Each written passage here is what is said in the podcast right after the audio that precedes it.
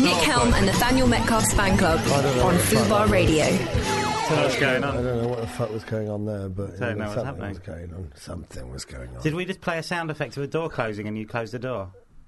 Oh, okay. well, so it's what like a she'd s- done radio was she'd sitcom. underestimated how long there was left. She thought it was five seconds, but there was thirty seconds. So she uh, so we stopped- started early. She stopped the previous show.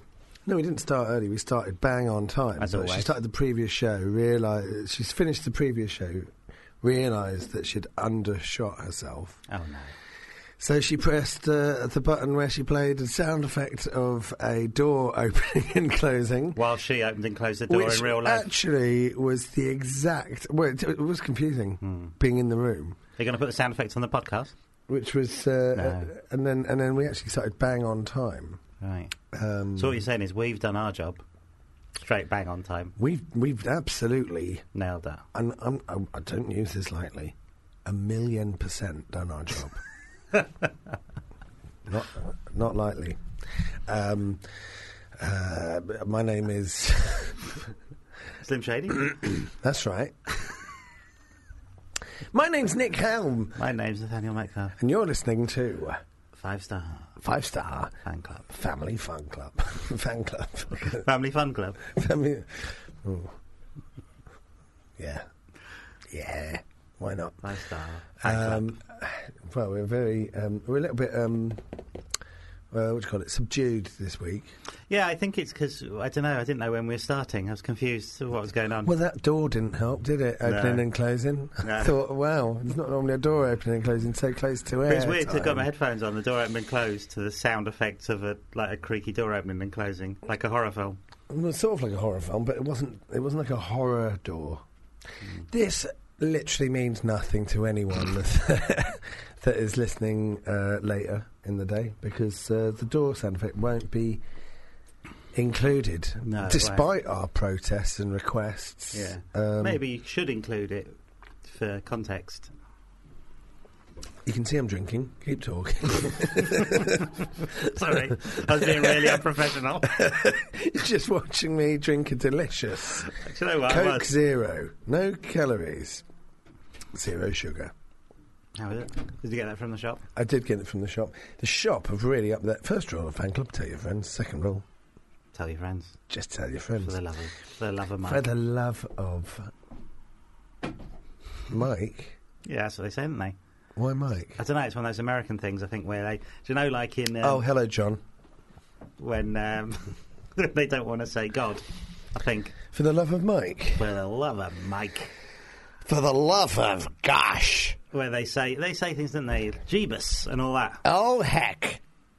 It's off the hook. um, Yeah. so, right, um, I haven't watched much this week uh, because I've been working my fingers to the bone. Been working on your album, Yeah, a new album. Been in the studio. Working on my new album. Um, yeah, cutting some uh, tracks. Some good uh, s- stories from when you were doing it. Did uh, did you get faxed some lyrics or anything? Came, came up with a couple of rhymes that uh, kind of mind bending. And have you, is there anything that they do on like Rock Family Trees or any of those things where someone accidentally presses something and they've gone, wait, that could be. So I was just tinkering around on a piano and I came up with this, and it, it'll be like a a big a big bit from a song or something. Um, well, I tell you what, actually, something similar did happen this week. What's that? where um, I'd written a um, a harmony part that's a little bit sort of like um, uh, polyphonic spree Oh, meets the Beach Boys. mm-hmm. Yeah, Vocal harmony. yeah, and uh, didn't have anywhere to put it. And I was writing another song. And um, and it's kind of and, I, and I, I've been writing this song in my head for about four years.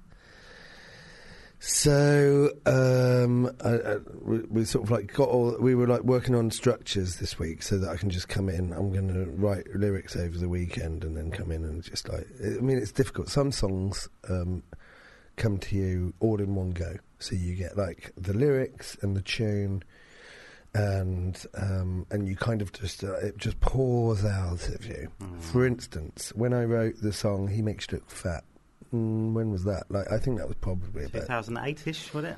2009?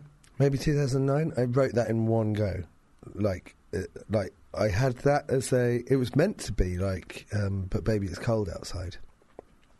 He makes you look fat, but that sort of thing, Mhm. right? And um, but I was uh, not very skilled on the guitar, and I sort of like knew my go-to chords were like E, A, uh, G, or I think it was, I think what's that? I think it's E, A, G, yeah. And so I literally was stood in front of a um, uh, music stand with a guitar, and then I just wrote it in one go. It took me about five minutes to write it, and You then for in real time. yeah, and then for like many many years, that was the one everyone was just like, "Oh, play that one." And then some songs take months, and some songs take years, and some songs, especially when working in the studio, I'll go in with an idea for a song, and um, uh, and I'll have like all of the tune and the instrumentation, and uh, I'll know what I want it to sound like, but I won't have many lyrics written.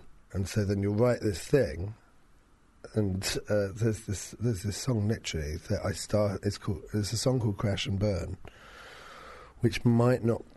Well, it, it's at the moment it's scheduled to be on the album, but I started it in 2013 or 2012, and it was for my Evel Knievel um, show. And so everything, all the songs in that show were all written around a theme. So Crash and Burn was written for that Makes sense. so we've got all this. We've got this amazing backing track for it, which is incredible. And Do you, uh, do, do you have lyrics first or music first? Or both? well, this is exactly what I'm telling you. Some of it all comes together in one go, where I literally started playing uh, the chords, and then I and, and and when I wrote "He Makes It Fat," I was just like, uh, "I've seen your new boyfriend. He's really good looking. If he was a rent boy, I'd probably book him." And I literally that all just came in one go, and then it's just like uh, that was like the easiest thing I've ever written. But this thing, Crash and Burn, was for 2013 for my Evel Knievel show, and uh, I wrote all the music and it all came together, but I didn't write any lyrics. Or what I found this week is that I've written too many lyrics. I've written like uh, four songs worth of lyrics, uh, but they're all dick jokes, and I, It's too many. I just think that the song is better than that. So now it's this thing where it's kind of like. So what I was, I, I mean, I told you the other day that I'm writing this album, but I didn't. But my my main concern was the fact that it's not necessarily a comedy album. Some of the songs aren't very, uh, not by by design, aren't funny. They're just songs. So it's kind of like Do you feel a pressure that it should be funny? What do you think are people diffi- expecting? What are the expectations of Nick Album's album? I don't think anyone's expecting anything, to be honest. I, I- I- um, but all, I, I think what I'm doing is I'm writing this album for me. So it's sort of like a concept album about um, uh, some difficult stuff I went through. Um, but um, it's, I mean, I, I've been writing it on and off since about 2016, and now it's literally I was working on other stuff in the studio, and then it's literally just like, can I just write? Can I just get this album done now? What you is this the one you were working on before Edinburgh? Even were you working on it for ages and ages? Yeah, I've been working in, on it on and off for about four years. Jesus. Um, so you're in the studio, and you're going, "Fucking hell, is this what Brian Wilson went through?" um, anyway, so I've written this. Um, If you brought a sandpit in to sit in. I mean, I, you can totally see that. We're, we're in this sort of bunker in Deptford, and um, me and uh, my producer, Andy Jones, and um, it's just the two of us. And this, I go, it takes me an hour to get there, an hour to get home. I sit in the studio for eight hours, and I kind of um, write and record bits and pieces, and then, you know, and then sometimes your voice isn't in a very good place, so you just sort of like do demos and stuff. Um, anyway, so I wrote this harmony part, which is sort of like this doesn't relate to anything particularly. And I'd written this other song, which I've had sort of like going around since about 2016, and um, uh, I'm writing lyrics for that. And that's actually, I think, when I actually sit down to write that, that won't be that difficult because it's got, it's got a very clear concept where you just sort of like follow the thread through it, and you go, right, okay, that's what that is. But it feels a little bit like, um, a, in my head, I was just kind of like, sometimes you, I don't know if you find this when you write stuff, sometimes you have an idea for something, but you're sort of a little bit scared about um, sitting down and actually committing to it because you think it might not be as good. In, Mm, uh, yeah, yeah, uh, exactly. And the thing is, thing about writing stuff is that you should actually just sit down and write. Uh, technically, what you should do is just sit down and write it Well, regardless of what, however it turns because out. no one's going to see it until you present it no, no. and um, and then it gets it down, and when it's down on paper, then you can actually fiddle around with it and sort of change it and make it better, or scrap it, or never Yeah. let anyone. But when it's down, then it's down. But I basically have ideas floating around my head over and over and over again, and I'm I stand in my own way of sort of like getting it down on paper uh, because I'm just scared that it's not as good. It's not. It's not ready yet, or it's not. Yeah, I think, but I think you can rush stuff. I saw a thing the other day. I had one of those things on Facebook where it tells you, "Here's a tweet or a Facebook post you did four years ago," and I basically made a joke, and I saw it and went, "That's really poorly worded," and I knew exactly how to say it funnier now. So you go, you'd actually you wouldn't approach it from that point of view. You'd approach it from like a naive person looking at that thing and say, "What's all this?" and have all the joke elements of it. So it's almost like I immediately knew how that joke would be funnier if I wrote it now. And you'd already tweeted it. You say, Like four years ago, I'd done a joke. just tweet it again. Yeah, you just do the new version. You go, I'll just do the better version. And Yeah. you do, yeah. You go, it's funnier. Yeah, that's like us talking about John Carpenter. Every week we try and nail exactly what it is that we want Mm. to say about him. Hey, we'll get there. We'll get there one day. We'll get there. Um, but so I had this harmony part, and then I had this other song. And I was just thinking this song sort of needs something to elevate it, and it turned out that this harmony part that I'd written is the same chord structure as this song that I'd written, and then we put them together, and then you go, that's fixed both things. Mm. That's kind of that's that's given this harmony part a, a, a, a home, but also it's elevated this other track, and they kind of it's kind of like a question and answer. Yeah. So they kind of like two halves of the same problem, and um, I think most things like that you can kind of cook as well. Like you've got the problem, and you can just let your brain do it in the background sometimes. That's- and it's just like that's how I work. Yeah. I I normally have an idea for something, and then I will just sort of like it will just be simmering. just park along. it, and it's just like work on that while I'm doing the washing up. well, I watched that. Uh, I watched a TED talk about genius, and that genius isn't the fact that you're a genius. Genius is that you are visited by a genius, or visited by genius. Mm. And a genius is sort of like an imp or a, a goblin or something that sits on your shoulder and gives you the powers temporarily to do something. And there was this Tom Waits thing where he was driving and he had an idea for a song. And he just turned around and he went, Can't you see I'm driving? and then he just went home. And then he and he lost he lost the song. Maybe that's what was happening to William Shatner in that Twilight Zone. He was trying to tell him like a really good lyric or something for one of his albums. For one of his albums. yeah, Yeah, maybe. and he misunderstood what it was. William Shatner's uh, has been out. I've said I've said this before. It's an amazing album. Yeah. Well, maybe afterwards the the uh, the Gremlin came back and he went, "Oh, I've been trying to tell you this since the '60s, mate." Yeah, but I mean, like it was thirty. It took thirty years to write that album by by your. Hmm. It's taken you four. I mean, yeah, but th- but also it's kind of like, um, what's interesting. Well, I don't know if it's interesting, but what's interesting it feels time, doesn't it? What's interesting?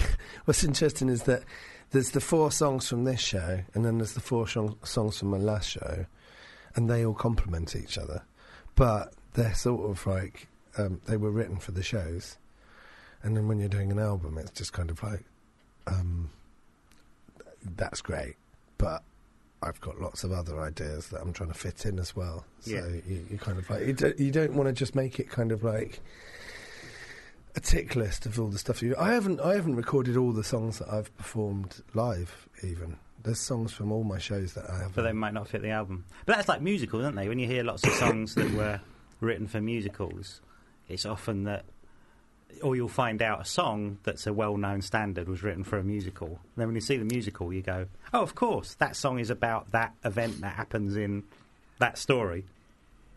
Except you can you can take that out of context, and it still makes sense in a wider the wider world. Its own song has its own kind of context and um, like in uh, Oliver or something. So at the time, all the songs from Oliver were then taken out and then re-recorded by current pop stars of the Sure, day, right? and, you, and, and you grow up thinking this is just a song about someone that wants some more porridge. Yeah, But and, uh, but then you say no, that's from Oliver, and you go, oh, that makes, Makes much sense. more sense. Makes Makes sense much now. more sense. um, yeah, there's, a, but also there's sort of like you get it, you get it where like Paul McCartney wrote a song for this film, and they didn't use it. Which one was that? I can't fucking remember. It was something like it's not Home Alone, but it was some sort of Christmas film where Paul McCartney wrote a song for it, and then they were just like, um, "Oh, um, was it Trading Places? Oh, Spies Like Us. Spies Like Us." Paul Yes. McCartney. Yes. Oh, we read it from the Nick, the, the Semlyen uh, book, which fucking hell. So he was a guest last year. Hmm. Great guest. Good guest. Amazing book. Nice man. uh, Wild and Crazy Guys, great book. I actually uh, was in the BFI this week and I saw that this guy was reading Wild and Crazy Guys, and I wanted to go over to him and say, "That's a great book," um, but um, I, I didn't have the nerve. And then he came over because he recognised me, and he said, "Are you Nick Helm?" And I was like, "Oh yeah." And he said, "I just wanted to say hello." And I said, "You're reading that book." It's a really good book, isn't it? And then I just bored him to the point that he wanted to leave. And he was like, "Yeah, that'll teach you to come over to me." And, um, but uh, yeah, um, it's a really good book. Um, but uh, so he was a guest last year. I got I, I got a copy of the book. Um, I read I read about half of it in about a week or a couple of days. Like I just zipped through it, and then I lost it, and then I didn't have it again for a very long time. And then when I got my phone nicked, I started reading it on public transport. I found it, and then uh, I found it half a year later. started reading it on public transport, zipped through it, and then I finished it last week. Uh, so it's taken me it's taken me about seven months to read this book, which is a really easy read. Um, it's a really good book if you're interested in 80s comedy and stuff like that. Um, yeah, so Spies Like Us. Paul McCartney wrote a song for Spies Like Us. He sort of volunteered it. He volunteered it because he was a big John Landis fan. Mm. And he said, Oh, I really knew the song. And John Landis was like, Okay. He was, but I think he was also a bit like, not, not really. Like he was that sort of like, and but like he was such a big, he was a big Beatles fan. So on one hand he was like, that's amazing, and on the other hand he's a bit like, don't really need. But we're going to fit this but, song in. But he, uh, they had already uh, edited the film. and they couldn't yeah. go back and re edit it. Yeah. And it was just like, Well, what am I meant to do with this? I song? went to the And they were- studio like, yeah, well, you definitely have in a Paul McCartney. And he goes, Well, I can't open with it because none of the Yeah. shots work. And so he said, Well, I'll just play a little bit of it at the end. but it was sort of like. Yeah, uh, good news is Paul McCartney has agreed to write our title song. Bad news is it's not one of his best.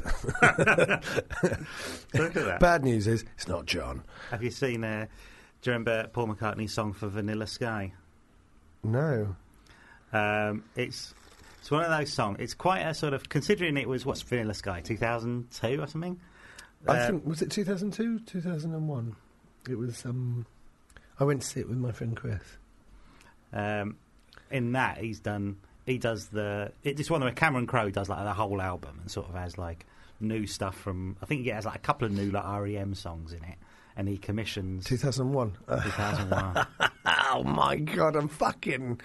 I'm Cool. I'm on it. I'm fucking cool, man. Ask me what year Vanilla, was. Was Vanilla Sky 2002? 2001, mate. I think. I'm pretty sure.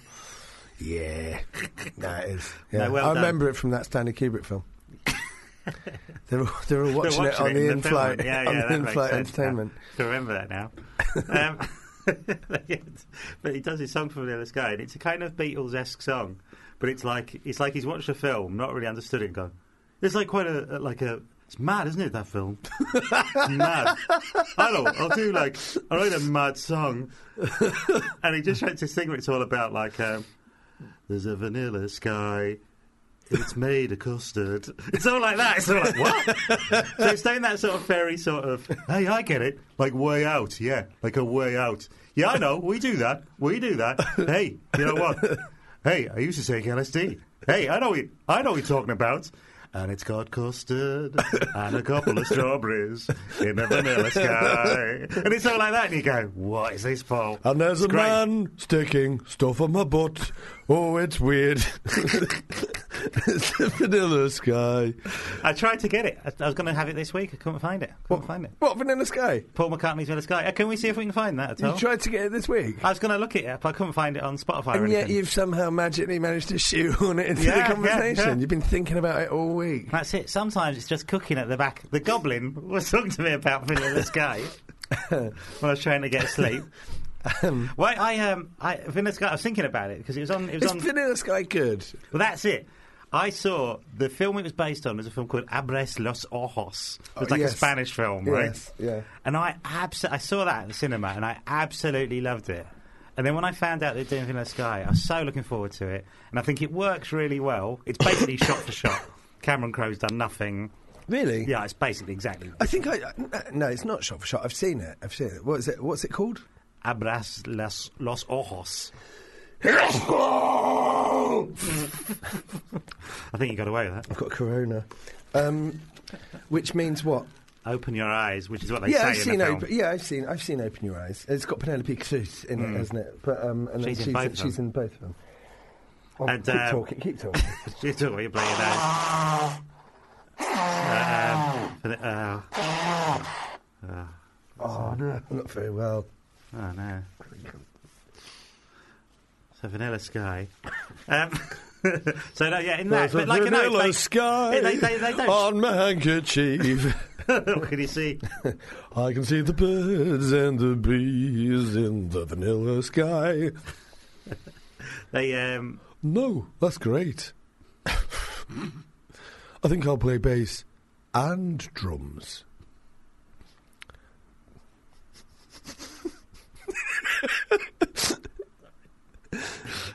Listen, the interesting thing about that track is I actually locked the door from the inside of the studio and I play all the instruments on that one. yeah. But the bad thing was, I did it one after the other, and they forgot to put them all together. So it's like just goes on really long, and then it's just like a big drum bit, and then a bit of a bass. It didn't really work. Um, did end up not putting it on the album. Um, But anyway, we fired Ringo. um, right. Vanilla Sky. Oh yeah, no, I was saying Abres los Ojos. It was just, it's very similar, very similar film. It didn't change much. No, it is similar, but it's sort of. I think what Cameron Crowe was going for was he was like saying it's like a cover. That's what version. his thing was saying when he goes, yeah, it's a cover version of. Uh, it's not a remake, it's a cover version. And like this, like because the original film doesn't have kind of um, recreations of Bob Dylan album covers in it. no, does it doesn't. So, no, it doesn't. so I mean, it's not a shot-for-shot remake, Mm. is it? It, but it's a it's a similar story. I mean, it's a similar film, but I think that they're com- uh, what I like when I when I really like remakes, I like them as sort of like companion Yeah. pieces. And that's what I think that worked. And I remember really loving Vanilla Sky when I saw it because I was going, "Wow, that really is like that film I loved." But then I wonder how well that film holds up in any regard today. I mean, I watched it once at the cinema. It's weird. It's got Kurt Russell in it. Kurt Russell in it, isn't it?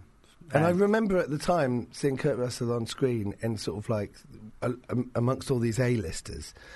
I don't know if it's sort of like an insult, but I think of him very much as sort of like a B movie Mm. It's like they try, like there was a time, wasn't there? That kind of In, in, in, in, era. in the best possible Yeah, way. I, th- I, I mean, Kurt Russell is probably one of my favourite It's weird, all the favourite films- actors of all time. Oh, for sure. But the films he made in the 80s that people remember him for were almost universally flops or like small movies that never really made. I he mean, wasn't. uh, all the way through. So uh, we've, we've, uh, I'm sure we've said before, but like uh, by the time we did Tango and Cash, it was kind of like Sylvester Stallone stars in Tango and Cash with Kurt Russell. Yeah.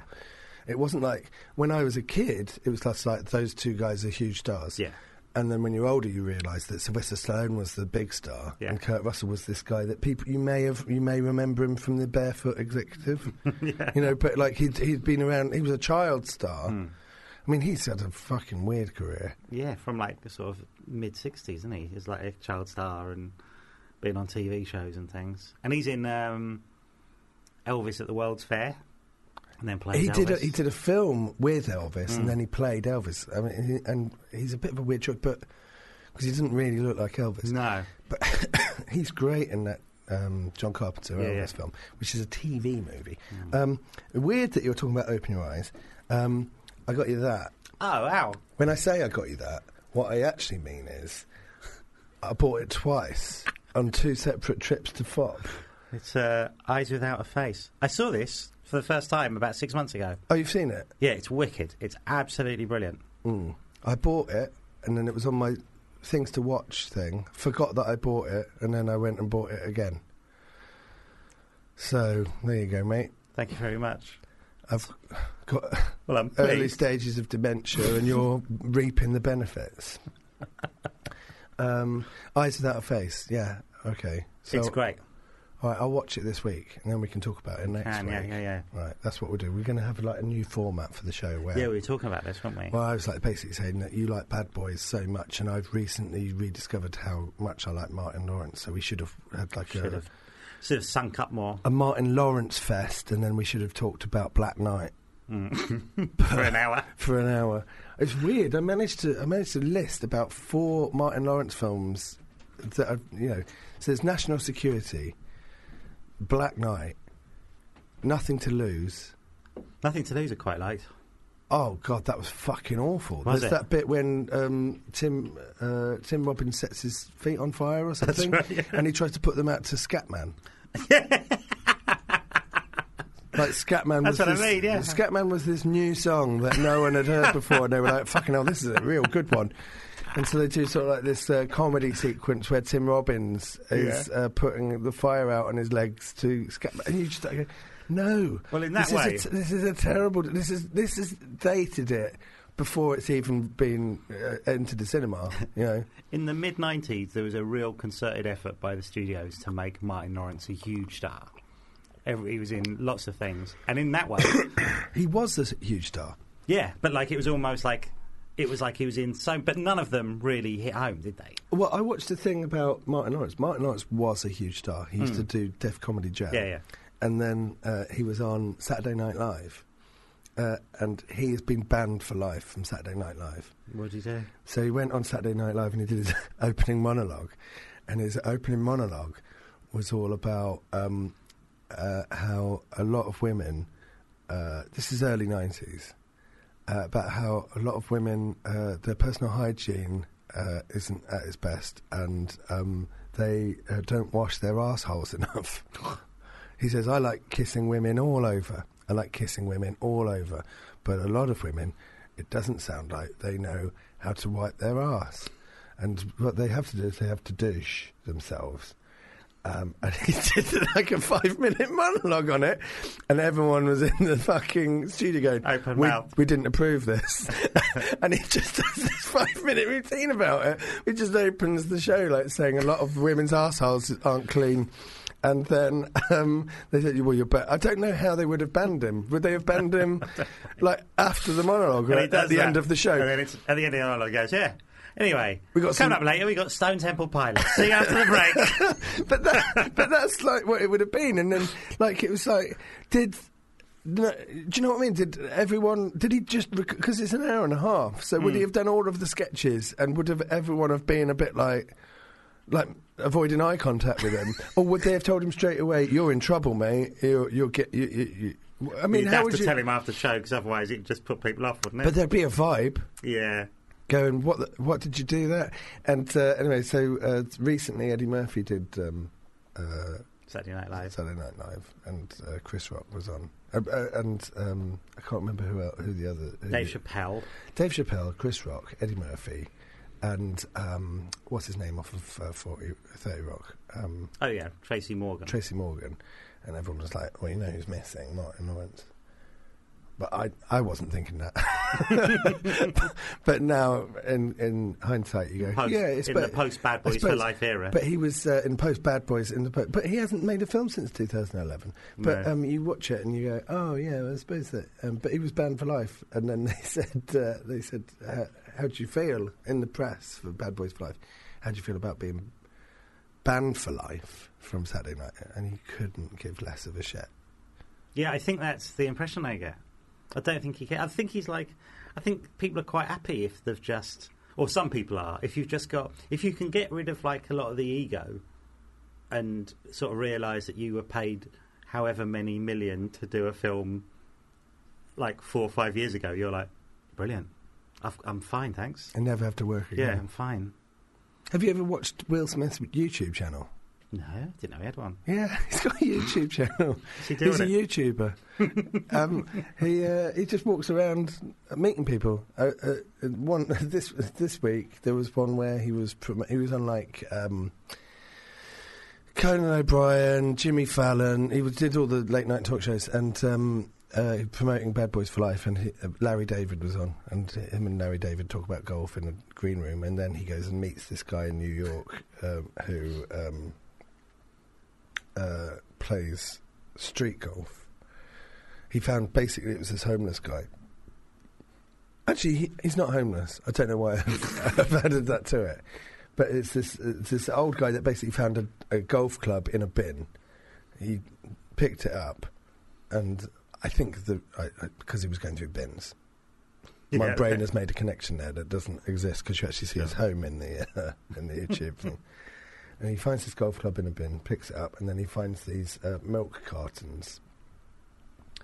And uh, he has taught himself how to play golf in the street. But what's he doing? He's just trying to get into drains and things. What's he trying to do there? Yeah, I think he, he, he knocks it into a bucket, and Will Smith found about him, found out about him because Will Smith plays golf, and then he went to New York and he met this guy, and uh, they did the thing. It's obviously the PR thing where they've gone, "This is what you can do for your YouTube thing this week," but um, yeah, he, do you know what I mean? It's kind of like he's. I don't know when he has any downtime.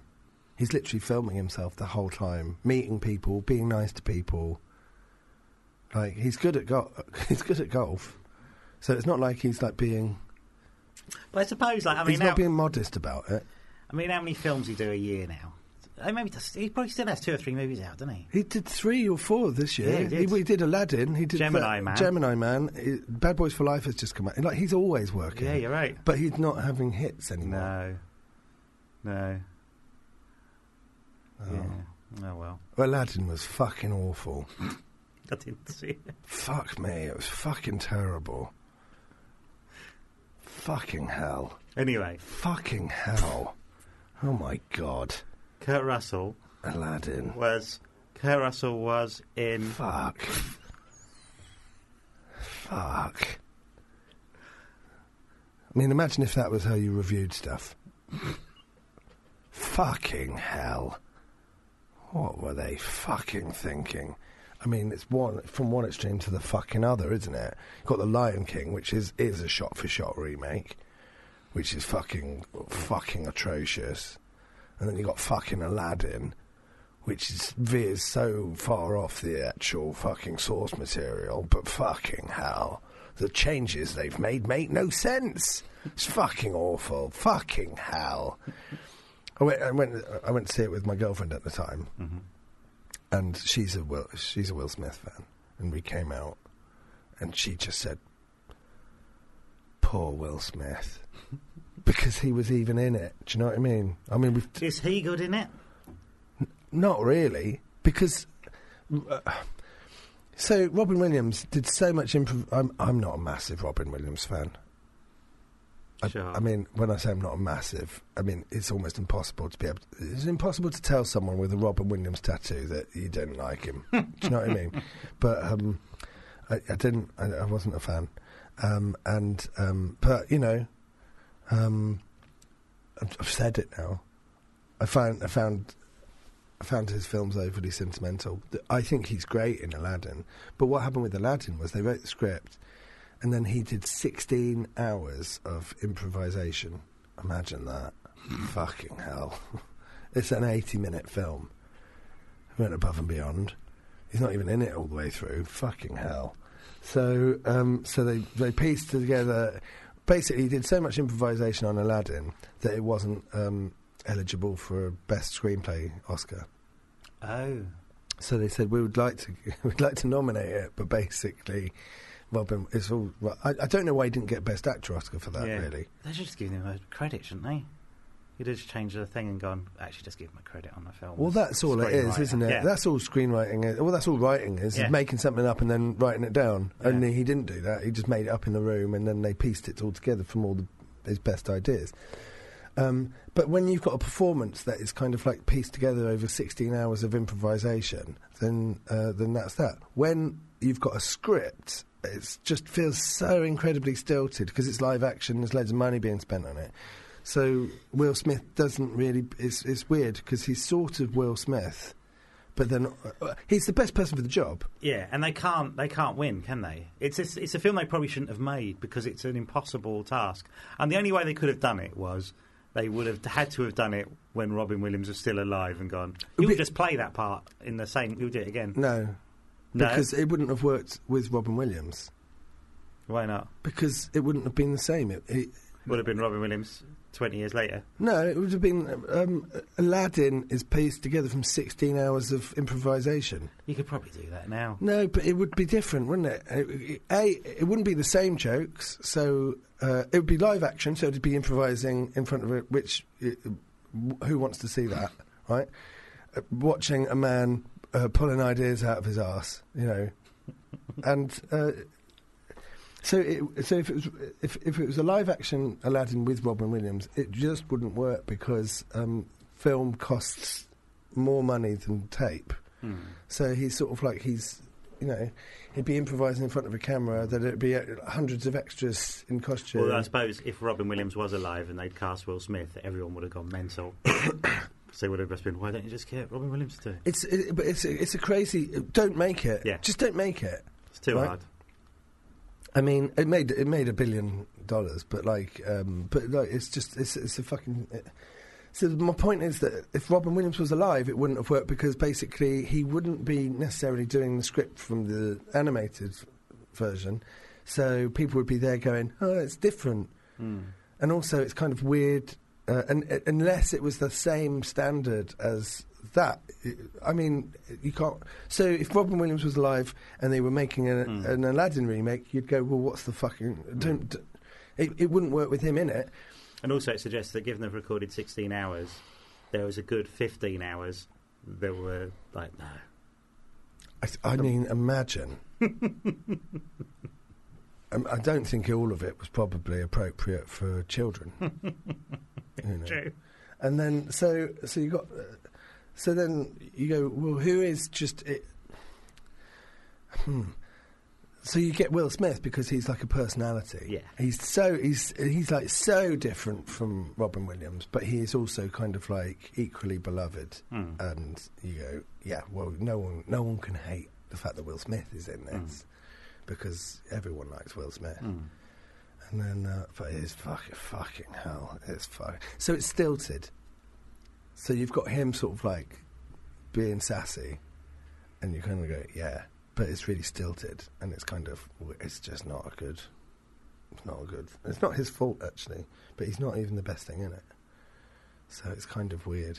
It's rubbish. It's Guy Ritchie films, aren't Guy they? Ritchie is fucking fucking mental. Everything about that film is fucking mental. There's a bit was it because uh, anthropomorphized. Hmm. Um, so I th- we must have talked about this before. There's um, Iago, the the Oh, parrot, yes, yeah, yeah. is is not anthropomorphized. It's a CGI parrot which acts like a parrot. It's just a parrot. So in in the animated film, they're kind of like conspirators together, yeah right? they're, they're both co bad guys. yeah, they're, they're, He's like his henchman. they're a double. essentially, Yeah, he's a he's got a parrot henchman who's in on it all. yeah. And so at the end, when he gets sucked into the lamp, Iago's flying away, and he goes, uh, Uh, you're coming too. "You're coming with me!" And he grabs him as he's getting sucked into the lamp, and the, and Iago's like trying to get away, and he gets sucked into the lamp. And in the live action one, it's just Animal cruelty. in, in the live action one. Yeah, um, Jafar is getting sucked into the lamp, and he just Grabs a parrot. there's a, a parrot with no personality for the entire film, and as he's getting sucked into the lamp, he goes, "You're coming with me," and you go, "Why? Why are you grabbing? Why are you grabbing a parrot? Why are you grabbing a parrot?" What are you going to do with the parrot? Why don't you grab another human being that's there, and then you can maybe like chat to them? You know, there's like, you know, there's like, uh, grab a book. Do you know what I mean? It's, like, it's just like grab anything. Why the fuck are you grabbing a parrot? It's just a. It's not a random parrot. It's your parrot.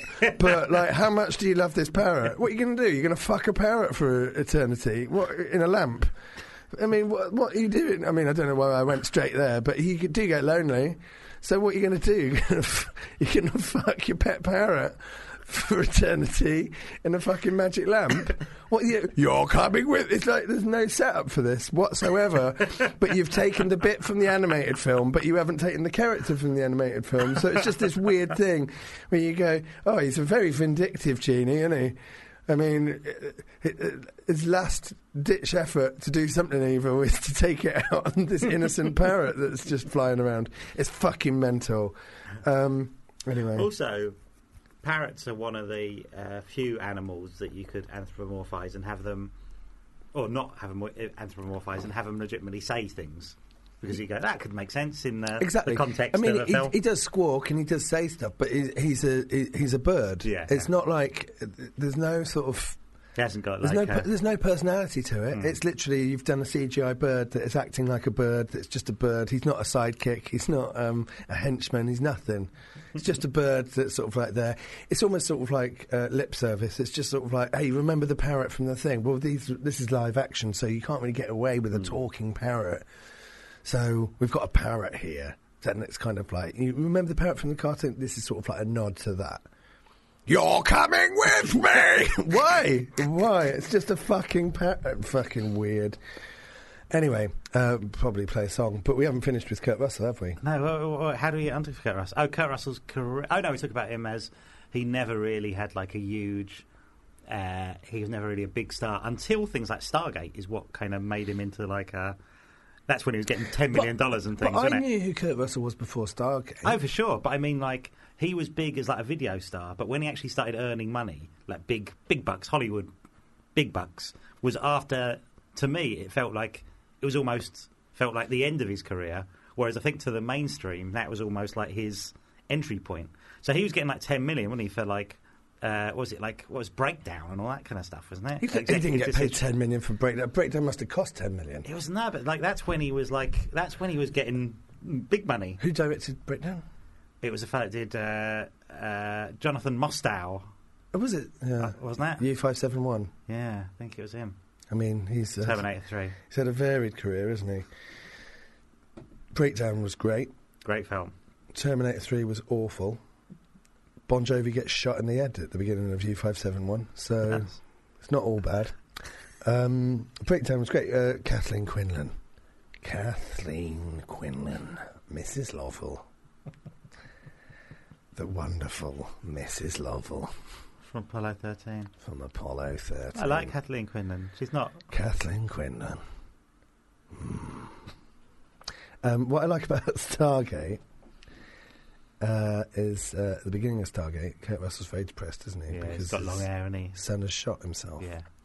So he's uh, very depressed. He's got beautiful, long, flowing curtains Mm. yes. that have been finely shampooed and very silky. Yes. He doesn't look like he looks like he stepped out of a Nirvana music video. uh, he, I mean, it's, he's well. He's meant to look like he's given up on life, Yeah. but he actually looks like He's, uh, he's kept been- up with the times. He's actually, yeah, very, very contemporary. uh, and but it's meant to show how depressed he's been. He's Yeah. grown his hair all out. You think, bloody hell, he must have been depressed for quite a while because those curtains are long. Uh, and then, you know, he signs up for the army. Mm. Buzz cut, Yeah. Straight away. and you think, well, this guy means business. he's back. He is back. Here he is. It's terrible. He's got te- he's got t- two terrible haircuts in one film. um, Soldier. That was probably when they realised he wasn't as bankable as they all thought he was. Mm. But then that is a bad film. Sequel two. Uh, Blade Runner. Yes. Isn't it? What a weird It's set in the same universe, and there's a spinner. The the cars that they drive in Blade Runner are called spinners, and there's a spinner on the junk planet that the soldier's on. What a weird thing. You'd think they'd try and make more of that. Uh, Well, it's just that it's so tonally different. Is it Paul W S Anderson I think it is, isn't it? Yeah. what a weird thing to have done. on the back? And they've also like now they've done that Blade Runner sequels. It was almost like it's that sort of vaguely a selling point at the time, but now it's almost like that never happened. Nobody mentioned Soldier. On the back of Alien versus Predator, uh, there's, a, there's a pull quote, and it says, uh, one of the best action Oh. movies of all time. And the quote goes to Paul W.S. Anderson, the director of the movie. it's like, you can't do that. That's how the the the, uh, the, the uh, tagline for Aliens versus Predator is "Whoever wins, we lose." I really like that. Whoever wins, we lose. It's like it don't matter. The tagline to the sequel, Requiem, uh, was On Earth, everyone can hear you scream. That's quite good. I don't think so. I think that's quite good. I don't think so. That's pretty good. Have you seen Alien versus Yeah. Predator Requiem? Yeah, I have. I've I've never got all the way through it. I, I, Alien I've, I've Predator probably, one. I've probably attempted to. Well, I I've I saw that once at the cinema. It was abs- it was bullshit. It was just like oh please don't don't do don't if you. If this is getting in the way of Sigourney Weaver making a fifth one, then don't, please, don't, you know. Um, second one, um, I've probably tried to watch four or five times and I've never got, I've never got past it. In it. terms of your Alien movies, yeah, Aliens versus Predator now, they're like mid tables. They're both mid tables now. They're like um, they're perfectly fine. Like Aliens versus Predator is better than Alien Four. You know, it's that kind of it's it, and certainly better than your Prometheuses and all that. I'd rather have that than when it's taken far too seriously. Well, I, I think that it does get a lot of mileage out of the fact that it's got Lance Henriksen in it. yeah, I mean, he didn't make much, did he? No, no, he did um, Millennium, didn't he? That TV show. That was good. That was sort of an X Files spin off. Yeah, post X Set, Files. set in the same world. Yes, it was. Yeah, Uh, what the, the Lone Rangers? What were they called? I can't remember. There was those. There were the guys from the X Files, and then they turned up. In Oh yeah, I know the, the uh, three guys. Um, Lone Gunman The Lone Gunman. That's it. The Lone Rangers are from the movie Airheads, and the Lone Ranger. but the Lone Rangers. yeah, So the whole thing is you've got Brendan Fraser, Steve Buscemi, and Adam Sandler, and they're a uh, they're a they're a rock band called the Lone Rangers, and everyone keeps going, "But there's three of you." Joe Mantegna. But there's three of you. How can you be lone if there's three of you? And they're all like, "We don't. What are you talking about? We don't get it." Airheads was the first time I ever saw Steve Buscemi in a film, and it's weird because I always forget he's in it. But everything he did subsequently, I was like, "That's bloke from Airheads." Well, he aged like 50 years after he made A- Airheads. He made Airheads and Living in Oblivion in the same year, where he had the same long haircut. Yeah, yeah. and um, and then uh, and I thought, oh, that's that guy. But like Living in Oblivion and, and Airheads are so totally different Yeah, yeah. films. Um, I go, oh, play a We song. should play a song. Not that one.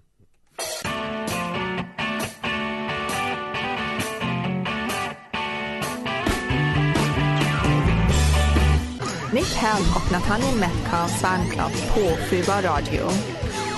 Sam Raimi directing Doctor Strange 2. I've heard rumours. Is this Fucking confirmed? hell! But also, it's weird because he's just stepped into it, hasn't he? It's Uh, like the other guy's dropped out, so it's not even like Yeah. when they were talking about replacements. Everyone was like, "Don't get your hopes up, guys. They're not going to get anyone big. It's going to be like a He's TV the- guy or He's something." like the first big guy that they've got.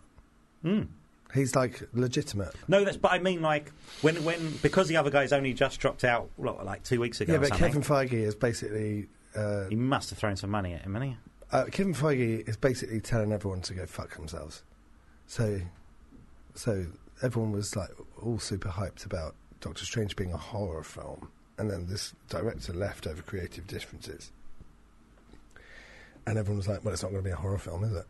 So he's only gone and fucking hired not only the inventor of modern superhero movies and Marvel movies, Sam Raimi, who did the Spider-Man. Uh, what do you call it if there's only two films? He did three.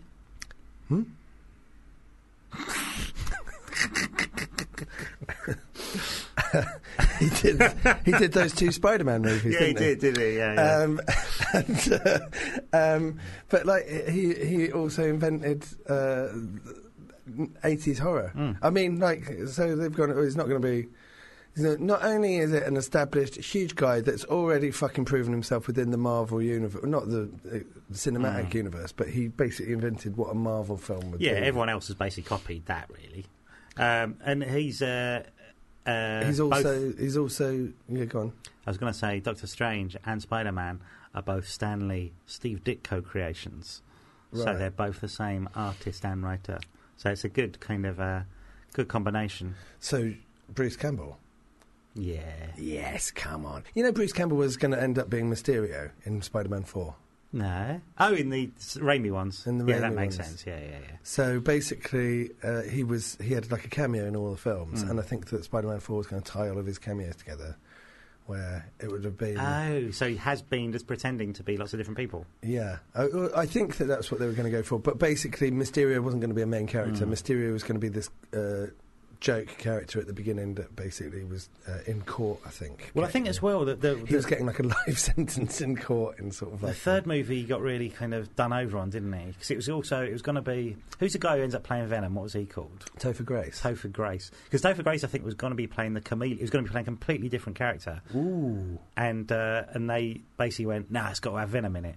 And Sam Raimi's like, "Well, he's not like a classic villain. He's like a modern era villain." And they were like, "Nah, it's got to be Venom." But it's fine. We've already cast the chameleon. We'll just make him play Venom. And he go, "Not even remotely like good cast." Do you know what I mean? It's like you got a completely different body shape and things. Yeah, but I uh, so I oh, I always thought that was deliberate because Topher Grace is kind of like the same as Peter uh, Parker, as what's his face, uh, Tobey Maguire. Tobey Maguire, yeah, So they're sort of like it's the, basically yeah, the mirror same image, yeah, yeah, Yeah, mirror images of each other. And so if Venom is kind of like an evil Spider-Man, you know, it's kind of like what the outfit is, isn't Yeah. it? So you kind of like I, I can I would completely buy why they'd have hired him to be that because he Mm. looks. He, doesn't look exactly like him, but it's the same body shape and all of that. But then you also go, this is a huge budget movie, and you've got the guy from that '70s show in it. Mm. Kind of aim higher. And also because that was another one, that was another series that tried to have quite, um, not necessarily big name villains, but quite well respected actory people, didn't it, as the villains? It we went from Willem like- Dafoe to Alfred Molina to Topher Grace. yeah, but also you had thinking Thomas didn't? Haden Thomas Church. Haden Church, who at the time was kind of a big. Well, Was he done- Oscar nominated at the time or something, hadn't? Um, yeah, I mean, it's weird. I, I, I mean, I love Sam Raimi. Army of Darkness, I would probably. It depends what day it is, but it's always in the top two. Uh, but I just feel like it's a bit undignified for a 39 year old man to say his favourite film is Army of Darkness. It should be something a little bit more. Um, but it is. It's Army of Darkness is my favourite film. I love it so much. Uh, it's such a funny film. It's just yeah. It's one of it's but it's a comedy, but it's not like you wouldn't sit down and go right. We're going to write a comedy now, and it's this uh, sword and sandals, uh, Ray Harryhausen kind of like. Yeah, yeah. Nobody, nobody would sit down and write that. Nobody would even sit down and write that as a third Evil Dead film. It's such a fucking weird film in the context of all of that. But it just so happens that it's one of the funniest films I think I've ever seen. And consistently funny, with an amazing central performance and amazing special effects that are sort of like they're not amazing. You can kind of see how they do them, but it's kind of like just the fact that you can see that it's, you, you can almost see the working out on, and it's just like, oh wow, they've they've reversed the film in this shot, Yeah. and they've kind of, and I love it. I just I think it's brilliant. Just before CGI, uh, yeah. So it was like ninety three or ninety four. So it's just before kind of like Yeah, before. I, it took them fucking ages to film. You can see how long it took them to film because Bruce Campbell's hair is a different length in every single shot, and uh, and so it must have taken them f- like a couple of years to film. And it's yeah, it's it's, it's such an incredible film.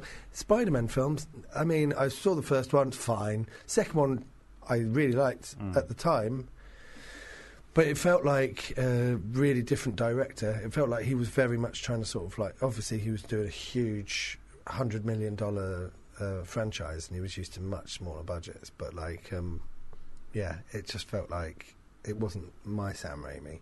And then, have you I seen? think he's a perfect choice for those Spider-Man films. I think they're they're. they well, I mean, he's got to the right. I, I'm not saying. I'm not saying they were Hmm. bad films. Oh yeah, yeah. I'm just saying that um, it, people were like going classic Sam Raimi, and you go, it's not classic Sam Raimi, is it? There's that scene with the chainsaws in Spider-Man 2 where they're going, yeah, it's classic Sam Raimi. You go, it is a little bit, but he is also sort of Oh, like he's sure. very restrained. Yeah. Well, he, Um, I think he's the first person who se- seems to approach them from like a sort of quite a fanish point of view. Like he loves it, doesn't he? he yeah, but he likes it. golden. Yeah, very like silver agey kind of. So there was um, uh, Oz. Have you seen Oz the Great and Powerful? Yes. Which yeah. is basically it's a remake of Army of Darkness. It's the exact same plot. yeah.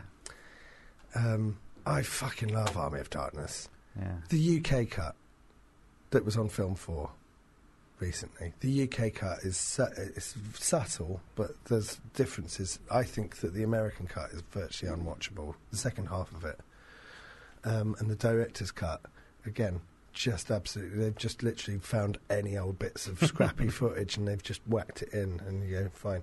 But the UK cut is perfect, like perfect.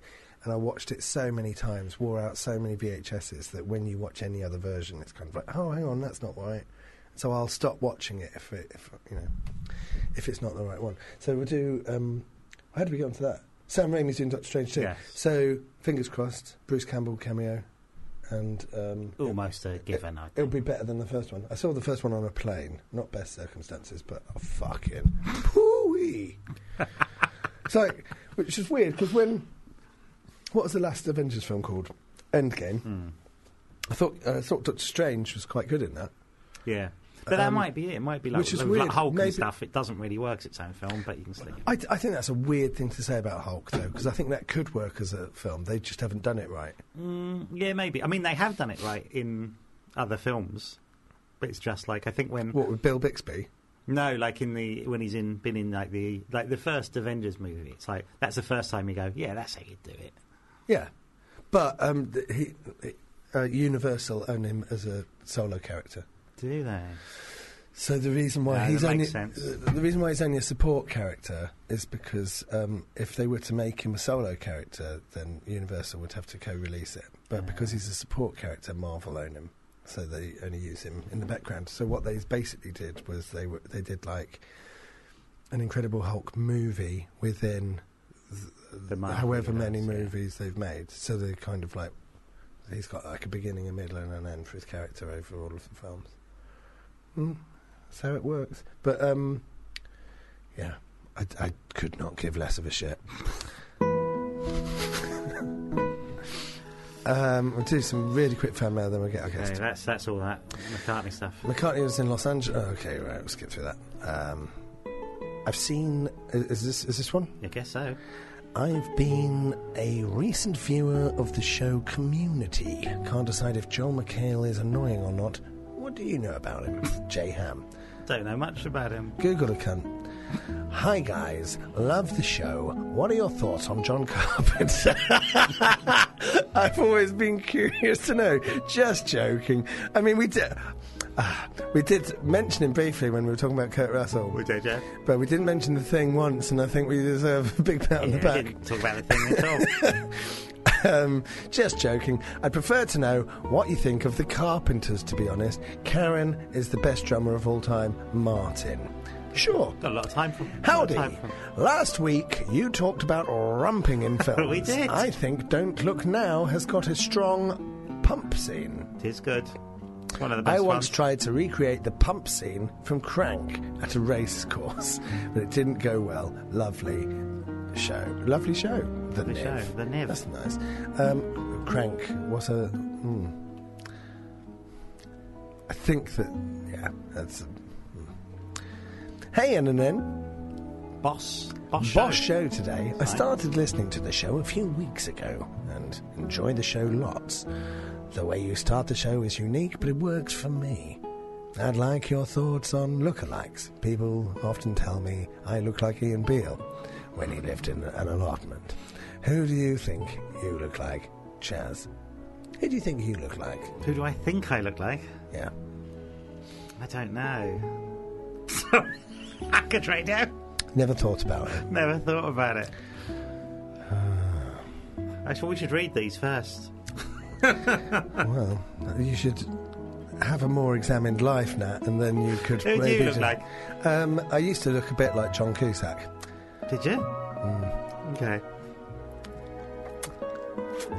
At Grosse Pointe Blank, I had the same eyes, but uh, those eyes have changed through years and years of substance abuse. By substance, I mainly mean alcohol. Hi, hi, hi! I like to listen to your show when I'm on the. What are you doing? Stop adding stuff! Hi, hi, hi! I like to listen to your show when I'm on the toilet or bath. Okay. When you're on the bath, I find it relaxing and strenuous at the same time. Are you shower or bath people? And do you bathe daily? Foxy Bongo. I am. I like a bath. I, I, I'm a big bath fan. I like a bath. My bath is not a very big bath, and um, I do often worry that I will slip under the surface of the water and drown. That's from Foxy Bongo. Nick, I, th- I, s- um, I thought I saw you in a phone box in Cockfosters the other day. Can you confirm, please? Elton. Uh, not the Elton. Could be. He could be a fan. Ben Elton. Yeah, the Elton. Ben Elton John. Yeah, the Elton. Um, no, I wasn't. I, never, um, I don't go to Cockfosters. Not after the. Uh. So, it's time to go get our guest. Um, what do you want? Shall we play, let's play Vanilla Sky? With, Here he is. This is Paul McCartney.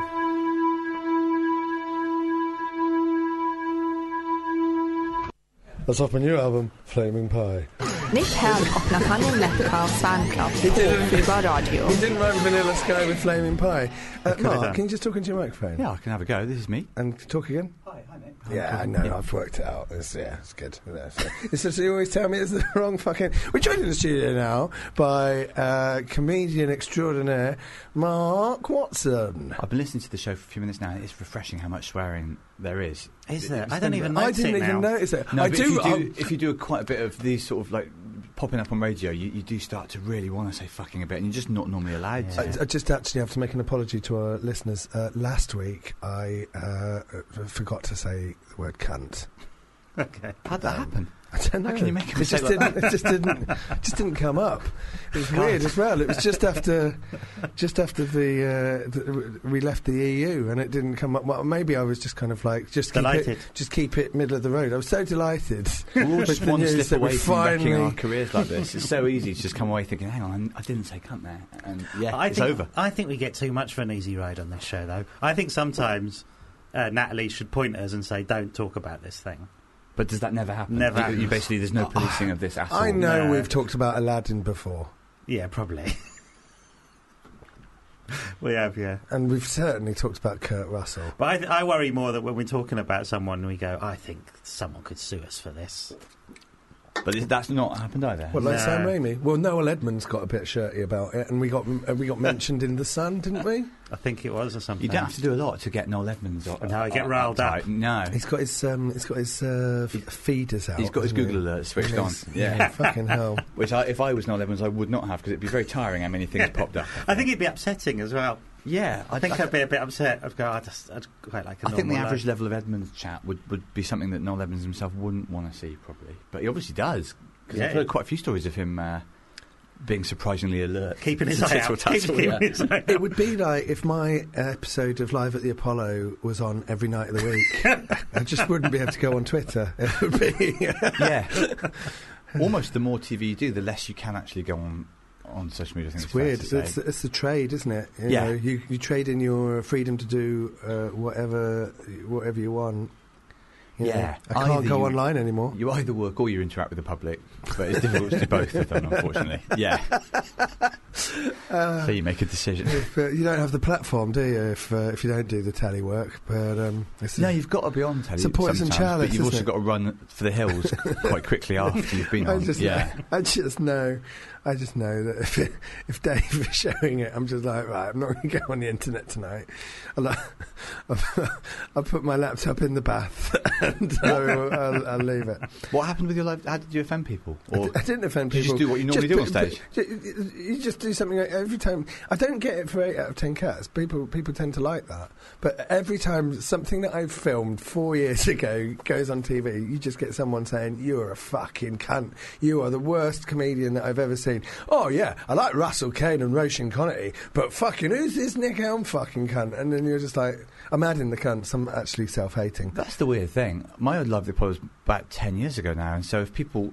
Sometimes people will comment on it, assuming that you that every time it's on, you yourself sit down and watch it. And you're like, mate, I don't even know what program you're referring to here. It's about a quarter of my life has passed since Like, Live at the Apollo. Last week, um, an episode of uh, 8 out of 10 Cats I was in was on. On the same night, right?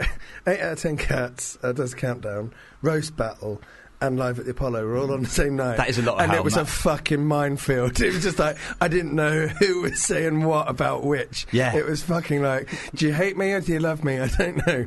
Fucking hell, it was horrible. Just absolutely. And then when I was on tour, Live at the Apollo was on, and I'd just come off stage and I'd had a really nice gig in Cardiff. People were saying, You're the worst comedian funny, I've ever seen. I was just like, I think I got a standing ovation. What are you talking about? that audience turned after I left the stage. That doesn't normally happen. Fucking hell. Just say it to my face, guys. It's funny when people write stuff like, if that happens, there's an unexpected pile up of, and people go like, "Why is this prick on my telly so much?" And As if you've personally gone into the TV studios and said, "I demand that you show all of these things simultaneously." Do them all in one night. I think they were all on different channels, though, so it wouldn't mm. be like you wouldn't have just sat down and watched But you could all. have programmed it if you wanted to program your Yeah. viewing around it. If you, could specifically have. wanted to be angered by Nick Yeah. that night, you, you could find a way. But like, they didn't even tell me. Do you know what I mean? I'm the person that would want to watch it the most. You rarely know when your own stuff is being repeated, especially with stuff like Dave, where they'll show something 25 times. But people, some people will always react if it is the first time, even if the, the joke is about something like like Nick Clegg or Abraham Lincoln or something, which is uh, it's a clue that it's not a new episode. or just the fact that, just the fact that you you're now like forever having to um, uh, make sort of apologies for one bad week you had uh, four years ago. Yeah, the internet is It's a there bit for- like that. it's there it? forever. Very difficult to escape. They just yeah, but they think it's now. They always think it's now. Yeah, even if yeah, even if the show was quite clearly shot in 2009. even if people are making jokes about MySpace and stuff like that. Even if it's black and white. What's Yeah. all this Yeah. stuff Yeah. that you're doing? Yeah. Who's Who's all this stuff you wise do? on my telly? You, you, Mark, are something of a polymath. Uh, yeah, you do lots of different things. I like that. And when we came through to take your photo, you had your phone open, doing a text or doing some email. You had a laptop open, Yeah. so you're busy. Got a pager. what are all the got all of it. things that you, you had on the go at once? Well, so I'm touring. I've just launched You're a just tour. about to go on tour. I'm, I've literally announced it this morning, but that's not even. I'm not even here to promote that. It's just a coincidence. I just um, Well, we I thought- just remembered this morning that I am. Well, let's doing not that. yeah, it's not. It's not. It's not. Where's your that, fir- where's that your is promotion. Where's your first tour date? Good question. Like I don't even know. it doesn't start till uh, sort of uh, May, June. How Um, many dates are you doing? This is actually quite a small one. It's only about 25, 30. Um, I would say that's a tour. Well, actually, it is, isn't it? So it's funny. Sometimes you A get like A small one would be ten. authors and stuff will sometimes do a book tour and they make a big song and dance on Twitter, and then it literally is five shows, and you think that's Yeah. Fuck really off. tour. It's Just all- fuck just off. two days of a comedian's life. Um, but then at the same time, I'm doing all this amateur environmental stuff online because I, I felt like it was time to um, save the planet. Oh, yeah. Um, well done. so thanks. Well, it's just you, know, Someone so said you it. wake Better up late- and think, better well, than never, mate. Exactly. Who if not me? Greta's doing a cracking job, mind you. Yeah. But she needs a little bit of support. So I've just got a smart meter, and I'm doing all this like I'm trying to get green energy and eat more. All this sort of like minor, quite lazy steps. So I'm trying to encourage people to do that at the same time. As, but that is not related to the tour. I'm just doing as usual too many unrelated things at once. Um, why is that? Well, I think it's because I did an environmental thing about um, ten years ago. About I was a bit, a little bit shit at it, all of it, and really I should do a bit more. And and it's one of those things you do as a comedian that is a sort of uh, well-meaning but slightly half-assed project. And I made a little bit of progress uh, on my carbon footprint and all this sort of thing. And that was in 2008, and I remember thinking, this is all very well, but. Uh, no one's going to start talking about this as a result of me doing. it. And then fast forward ten years, you start thinking, "Ah, this is a shame. Actually, the, the world is burning a bit more." It's Uh, literally burning. and I can now see I can sort of see it playing out that in ten more years, people are like, ah, shit, we really should have. We should have done it then, actually, and that, and because of the way humans are, we probably just will keep doing that. And the thing is, no one's gonna, or at least as a result of me, no one's gonna like stop flying, stop flying. Or so I just stuff like smart meters, so you can monitor your energy and doing like eating more locally produced foods. Are quite small things I can maybe encourage other people to do. But I must emphasise, Greta's still going to convert far more people. I think. I think I, I'm. I see myself in Hey. a sort of assistant manager role. Do you feel that, or do you feel like she's preaching to the converted? well, that's the only thing. Because Some of her stuff are- is a bit serious as people well. make is her. the v- feedback. She makes people very angry, and so as Yeah. a result, I mean, Which might be a good thing they're in a way. assholes. But you got to. Yeah, it's true. Hmm. I mean, But who? you, you still need a sort of good cop to her bad cop, don't you? But who's arguing against saving the planet? Mm. Well, I Um, think that is. Who- is. but do you know what I mean? What's, think what's that- the alternative Well, argument? I suppose is it's that no, we actually like oil. Well, the trouble is that is it's not an argument, but it is a stance. That I think it take, is, isn't and? I think the thing like an Gre- agenda, I suppose. Like even if you it. took Greta Thunberg at the most kind of uh, literal and but we, we take if you take all the power away from her as well, which she's got a huge amount of, No pun she's intended. still someone. Thank you. She's still she's still she's still someone who is trying. She's a young person who is trying to do some good. Right, and you Yeah. cannot take that away from her. And I find the fury towards her is absolutely baffling. I find it like I cannot get my head around this I because even if she yeah. was six or seven and made like a pasta model that said um, use less energy, Which you'd I go, have, oh, I that's have nice." done that. Right. By the way, it's stuck onto my smart meter. The, the Yeah. problem is, the problem is, she's had to go on adult platforms to do it because Yeah. there isn't Blue Peter anymore. Is there in not the, at all? In the nineties, she would have been on Blue Peter, and it would have been like great or Newsround. We don't have that option now. They probably still have Newsround, don't they? I think they still have Newsround. To be fair, Yeah, but you're right. That alone is not a big enough platform, really. If Blue Peter was a big enough platform to Yeah. save the world from, we'd have, we live in a very different planet now, don't where people made basically everything out of toilet They- roll they- yeah, they holders. recy- Recycling. recycling, isn't it? Yeah, actually, they were well ahead of the game, really. Yeah, Blue yeah. Peter. Oh, they were um, constantly talking about You know, uh, yeah. you, you know what you should play with. Uh, you should make a, toilet, uh, a, a, a Tracy Island out of uh, toilet paper. That um, the toilet roll that was uh, one foot away from your dad while he was having a shit. That's what you can play with. You just paint it paint it, paint it all nice. I think this is more of a memory, is it? this is, do you know what I mean? It's just like that was that's what we in the in the nineties, in the eighties and nineties, we used to just play with uh, old bits of cardboard from from the shitter. yeah, you'd mostly just get. Yeah. we paint it and uh, You're going to invite around. onto these shows about how good things were in the 80s any day now, mate. so much better then, wouldn't it? so much better than um, yeah fucking no I I just think it's weird isn't it that people are so oh, it's the same with vegans though it's kind of um, it's they're right they're Yeah. just right Yeah. Yeah.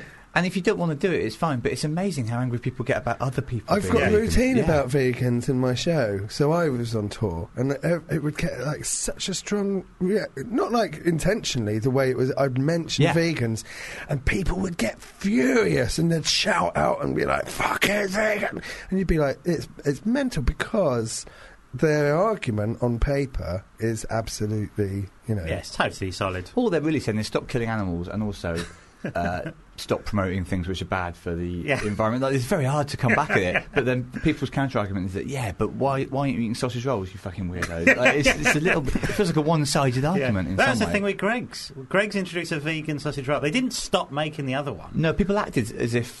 As if They've they made it. immediately replaced all They meat force products in fed the a, world. my baby Yeah. a, a vegan sausage roll. They've done a She can't even eat solids. They've, they've Yeah. done a steak slice, uh, a vegan steak slice, Hmm. and it's not very nice. But what I would I say is, one yet. what I would say is, if I was a meat eater, I still wouldn't eat a steak slice.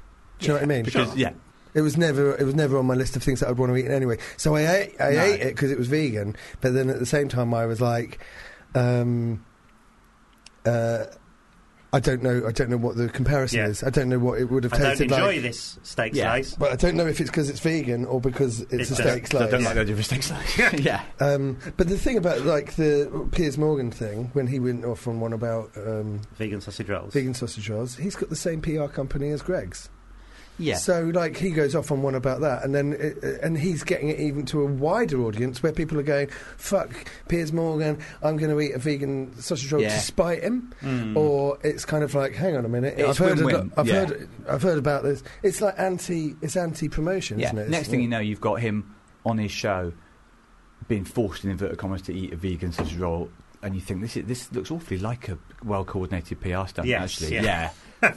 um, for someone that hates vegan sausage rolls so much, you spent a lot of the past six months talking about. it. And as you say, then you start looking behind the mechanics, and Yeah. it turns out everyone is basically with the same management company, and like There's a very good chance someone was watching GMTV who didn't know Greggs did a vegan sausage roll and went, "Well, I might have one of them." They While haven't he's done slagging too them off. bad Do you know what? yeah, exactly. Greggs used to be a, na- a, a national joke, wasn't it? It was just sort of like, we, oh, I ate my dinner, I have dinner at Greggs. Until recently, I mean, stand-ups would do stuff Oh. about uh, stand-ups in the north would do uh, like insulting gag about how many Greggs there were. It was one of the hackiest topics. y- Yeah, Mm. and now Greggs have managed to And that- reinvent themselves as sort of like future world They made, well, they opinion so, shapers. Yeah, but they made so much money that was it seven. He gave seven million. The manager, they had seven million in profits, and they, he gave it all to the staff that worked there. Oh, really? so know he's, that. he's- yeah, I Oh, mean, well. they're a great company. nice. Apparently, nice guy.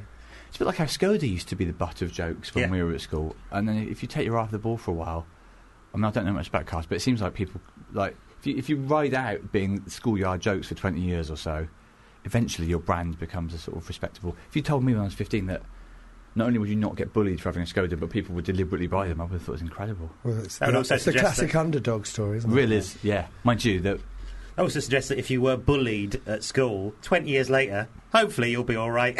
that's what they should be saying in school. the, the anti-bullying message should be: if you are getting beaten up, just hang in there for two decades. Yeah. and hopefully you'll get over it. Not entirely, of course. Mind you, I didn't. I don't know if anyone. Why should you get over it? You shouldn't be bullied in the first place. You definitely shouldn't be. No. You sound like you're telling I'm not people to just pro-bullying. grow up. No, I'm Are not. you getting bullied? Grow up. When in actual fact, stop bullying people. That would be best. They're That's the true. fucking wor- bullies are running the fucking planet at the moment. They're the fucking worst fucking people on the uh, on the face of the fucking earth. Bullies. They're fucking awful. Yeah, unfortunately, if you. I was bullied, you know, and I fucking hope each and every single one of them cunts dies a horrible death. But as you say, they're not. They're mostly just in in power. No, no one I went to school with. I hope not. They're not. No, A you- lot of them actually. A lot of bullies peak at school. That was their only time when they had it. Yeah. Sort of. If only they'd know. peeked at a book once in a while, they wouldn't be in the situation that they are now. Good, good one. Thanks. I like that. That's- I mean, I, I sort of I like worked out the rest of the sentence. as I was going, but you know. Um, It works out. Yeah, but I think that, but it's like uh, it's like um, athletes, isn't it? You know, uh, you're at your physical prime for like late teens, mid twenties. Yeah, you're shot If you're by lucky, late over twenties. Yeah. early thirties. You're kind of like that's it. Whereas. Uh, for the life of a comedian, uh, you kind of like don't have anything to say until you're probably a little bit older than I am. So, yeah, unfortunately. So, Uh, well, that Wozniacki, the tennis player, retired last week at 29. Imagine a comedian. Imagine if one of us retired at 29. They'd get a certain amount of stick, I think. But then, as you say, you wouldn't have done a lot by that point. Well, it depends who you are. You get some child prodigy comedians these days. you haven't got, yeah, but I mean, They still haven't got anything to say, though. It's true. I see a lot of really good, like 21 year olds that are. Their stagecraft is amazing, and you think you're going to be really good. But at the moment, all your material is about. It's annoying when you live with your Yeah. mum, and your mum wakes you up early in the morning. It's a difficult Right. topic because it always sounds like you're being mean about people. But I, Yeah. I, mean, I just mean it like Oh, there you was can see people and you go, absolutely brilliant, but it's, I don't, I've got no substance I, I to see it. it a lot. I host a lot of like new act consciousness and stuff with, and, and comedians getting younger and younger as well because there's there's like 16, industry 17 year olds, the whole industry. Yeah, it's a job. and you see You- people and think there's no doubt you were really talented, but at the moment you, you haven't had any experiences Mm. apart from when your internet is down for 10 minutes. So your all your stuff is about that. yeah, Mm. But that's fine. it is fine because the 20s and 30s of your life rough you up That's how it goes. quite But also, significantly, but and also, then you, you'll have the whole package. also, yeah. we can't necessarily relate to that. But if you're 16 and you're watching it, That is also true. I Mm. mean, the sort you of grow stuff. up with people, don't you? Yeah, there's YouTube YouTubers and stuff that have got five million followers, and we wouldn't be able to make a single bit of sense of anything they're saying. But of course, it's not for us. But then part of it is also being able to relate to stuff that isn't necessarily specifically about you. Like I grew up watching Jack Dee, and he'd talk about his kids and stuff. And I think one day when I have kids, I will get that joke. And I'm still That waiting for it. Still waiting to get some of them jokes from the 90s. I've got kids. Occasionally, I chuckle at a Jack Dee joke from 1998, and that's sort of uh, Just the memory of it. Just the memory of it. I've got them all stashed. yeah, it's best way. Who was your favourite comedian when you were growing up? I didn't know many because actually, when did you decide to be a comedian? Because you started off doing Welsh. doing Yeah, I Welsh came out of university and entered open mics and stuff like that. So, like 20, 22 or 23 or something. But this is obviously pre YouTube and also pre. Like, there weren't panel shows even really. Apart from those, haven't got news for you, but I didn't think of those people as being stand ups either. I just thought of them as the guys you got on telly. So, at the time I became a comic, I couldn't have named more than a handful, like Eddie Izzard, people who had. But there were only like out. five. There was like Lee Evans, Jack Dee, Eddie Izzard, Jo Brand. You'd get, yeah, uh, Lenny a f- Henry maybe. Fifth one, Harry Hill. Victoria Wood, but even that wasn't But quite Har- the same Victoria thing. Wood wasn't stand up. but Well, I mean, no, I'm sure not she in the same way. out- No, like the, the people, but that was it. Unless they had a Mm. bank holiday Monday special, I wouldn't know about them. Mm. Basically, I only knew about Izzard because his videos, his VHSs would sort of do the rounds. So he was the first one that I saw live. But even then, uh, when I saw it, because it's massive theatre, enormous sense of occasion, I would have thought there was maybe twenty people in the country doing that. At that point, I had no idea Mm. of this like enormous infrastructure of. But also, there's ten times as much of it now as there was then. More Either. than that. The number of comedians working now is More than that. There's more comedians than audience. there's more comedians than, than humans. Yeah. There's four comedians for every If all- civilian in the country. There's a If all the hundred- comedians started saving energy, the planet would be all right. There's a Everyone hundred- else. If we just shut down all the comedy clubs, or at least installed meters so we can see, you could have like smart meters, but it measures the amount of energy coming from an audience and works out if the gig is sustainable, basically. And if, if not, then you just put all the lights Very off and leave. Very Yeah, rarely. Very rarely. I mean, well, I've done my bit then. I've cancelled gigs all the time. Yeah, just just keep not doing anything. Basically. Well done. It's the best thing you can do for the planet. But then what you're saying about planes, I mean, I probably fly on, in a plane, uh, otherwise my arms get tired. Um, It'd be, it'd be a talking point if you were known to be flying around. Yeah, I fly in a plane maybe once every two or three years. Yeah, not bad. And it's just That's kind of like, but not out of deliberate. I just, I just never go on holiday. So it's just kind of like, I think I'm entitled to go on holiday Set in a- nine in a times, yeah. in a plane Yeah.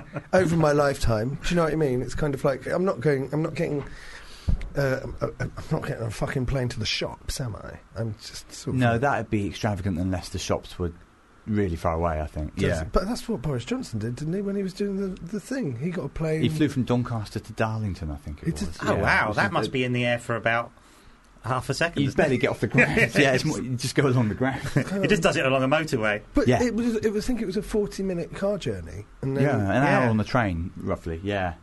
Um, Yeah, stuff like that is insane. And this is part of the problem of doing anything eco-related. Is we're all aware that a tiny number of powerful people have the ability to screw everyone else Mm. permanently. Because if a bloke with a private jet makes sort of 70 flights a year or something, then that pretty much it makes it very difficult to say to other people, "You shouldn't go on holiday to Italy anymore." Uh, yeah, Mm. Yeah, but also it's kind of like the thing where, um, oh, well, make sure you switch your lights off when you're not in the room and stuff like that. And then you go down to Canary Wharf on a Sunday night and it's all fucking lit up and you just think, what the fuck? It doesn't make a yeah. fucking dent what I'm doing. I find that difficult. Or like I, with stuff like that, it's a bit like how you try and be like behave well towards people, and then like the amount of human evil in the world is still a constant. Or basically, all you can do is look after your own stuff, I think, and not get too caught up in the global picture because the global picture is Mm. quite sort of bleak. And I think the other thing You is you probably shouldn't have a go at people on a very local, uh, um, individual level. I find that like um, it's all right to have a go at someone who is perhaps taking planes here, there, and everywhere. But when it's having a go at someone, yeah, who might be going on holiday or who decides to have a baby or something, Yeah. you go like, well, actually, surely we've got to go, give them a break a bit and say, yeah, sure, that's yours, that's entirely your we have to have the facility for human life to Yeah. exist. Yeah, like it obviously is true that if we cap the world's population today, that'd be the best thing we could do for the planet. But uh, difficult to say to everyone. Yeah. no more babies forever. Yeah. I think. Yeah, we have to we have to try and find a way of living on the planet that doesn't involve us just all jumping into the sea. Although we, we might not have that option in 20 years because the sea is sort of It's steadily coming after us. It's just weird because it's all just common sense, but not everyone has the same common sense. Not that they're better or worse, but like, but not everyone has. The, it was like when I- I'm sort of obsessed with this at the moment. I keep I keep bringing it up, but it was like when they introduced uh, plastic bags, and people would charge, you know, oh, um, if you want a plastic bag now, uh, it's 10p. Yeah. And, um, and most people were like, absolutely, I completely understand that. You're taxing us, uh, and what we have to do is we have to take plastic. We have I'll, to tr- reuse. I'll try not to buy a plastic bag every time. Yeah, That's the point. We'll yeah. reuse our plastic, uh, the plastic bags that we have, and they've made them sturdier, and uh, we'll reuse them, and then you know, uh, because we're trying to cut down on the amount of plastic. And then there was the other portion of I can't remember which newspaper it was, but it was either the Sun or the Daily Mail, and they said. They're charging 10p for plastic bags. We'll show them. We'll bring our old ones in from That's home. right. Yes, and you go, that's, that's, exactly the that's fucking exactly point. what's that's the fucking point. Yeah, I remember the uh, same article was going. This move will will if you add up all these 10p's, this will cost the average family like seventy five pounds a year or something. I was like, no, it won't, because the whole point is you don't you don't pay the 10p. You just bring your own fucking bag. Uh, And as you say, You have to do it. you, you li- yeah, You have to buy a new You just bag. think It's this is absolutely mad. absolutely reasonable. 10p doesn't break the bank, but it's a re- it's a it's a cash reminder that you Yeah, go like, oh, exactly. you know what, I shouldn't. I remember know. seeing the pictures of those smug people with their own plastic bag. And like, we've sidestepped the new bag charge. Like, that- You're a fucking you're idiot. exactly You're an absolute problem. fucking idiot.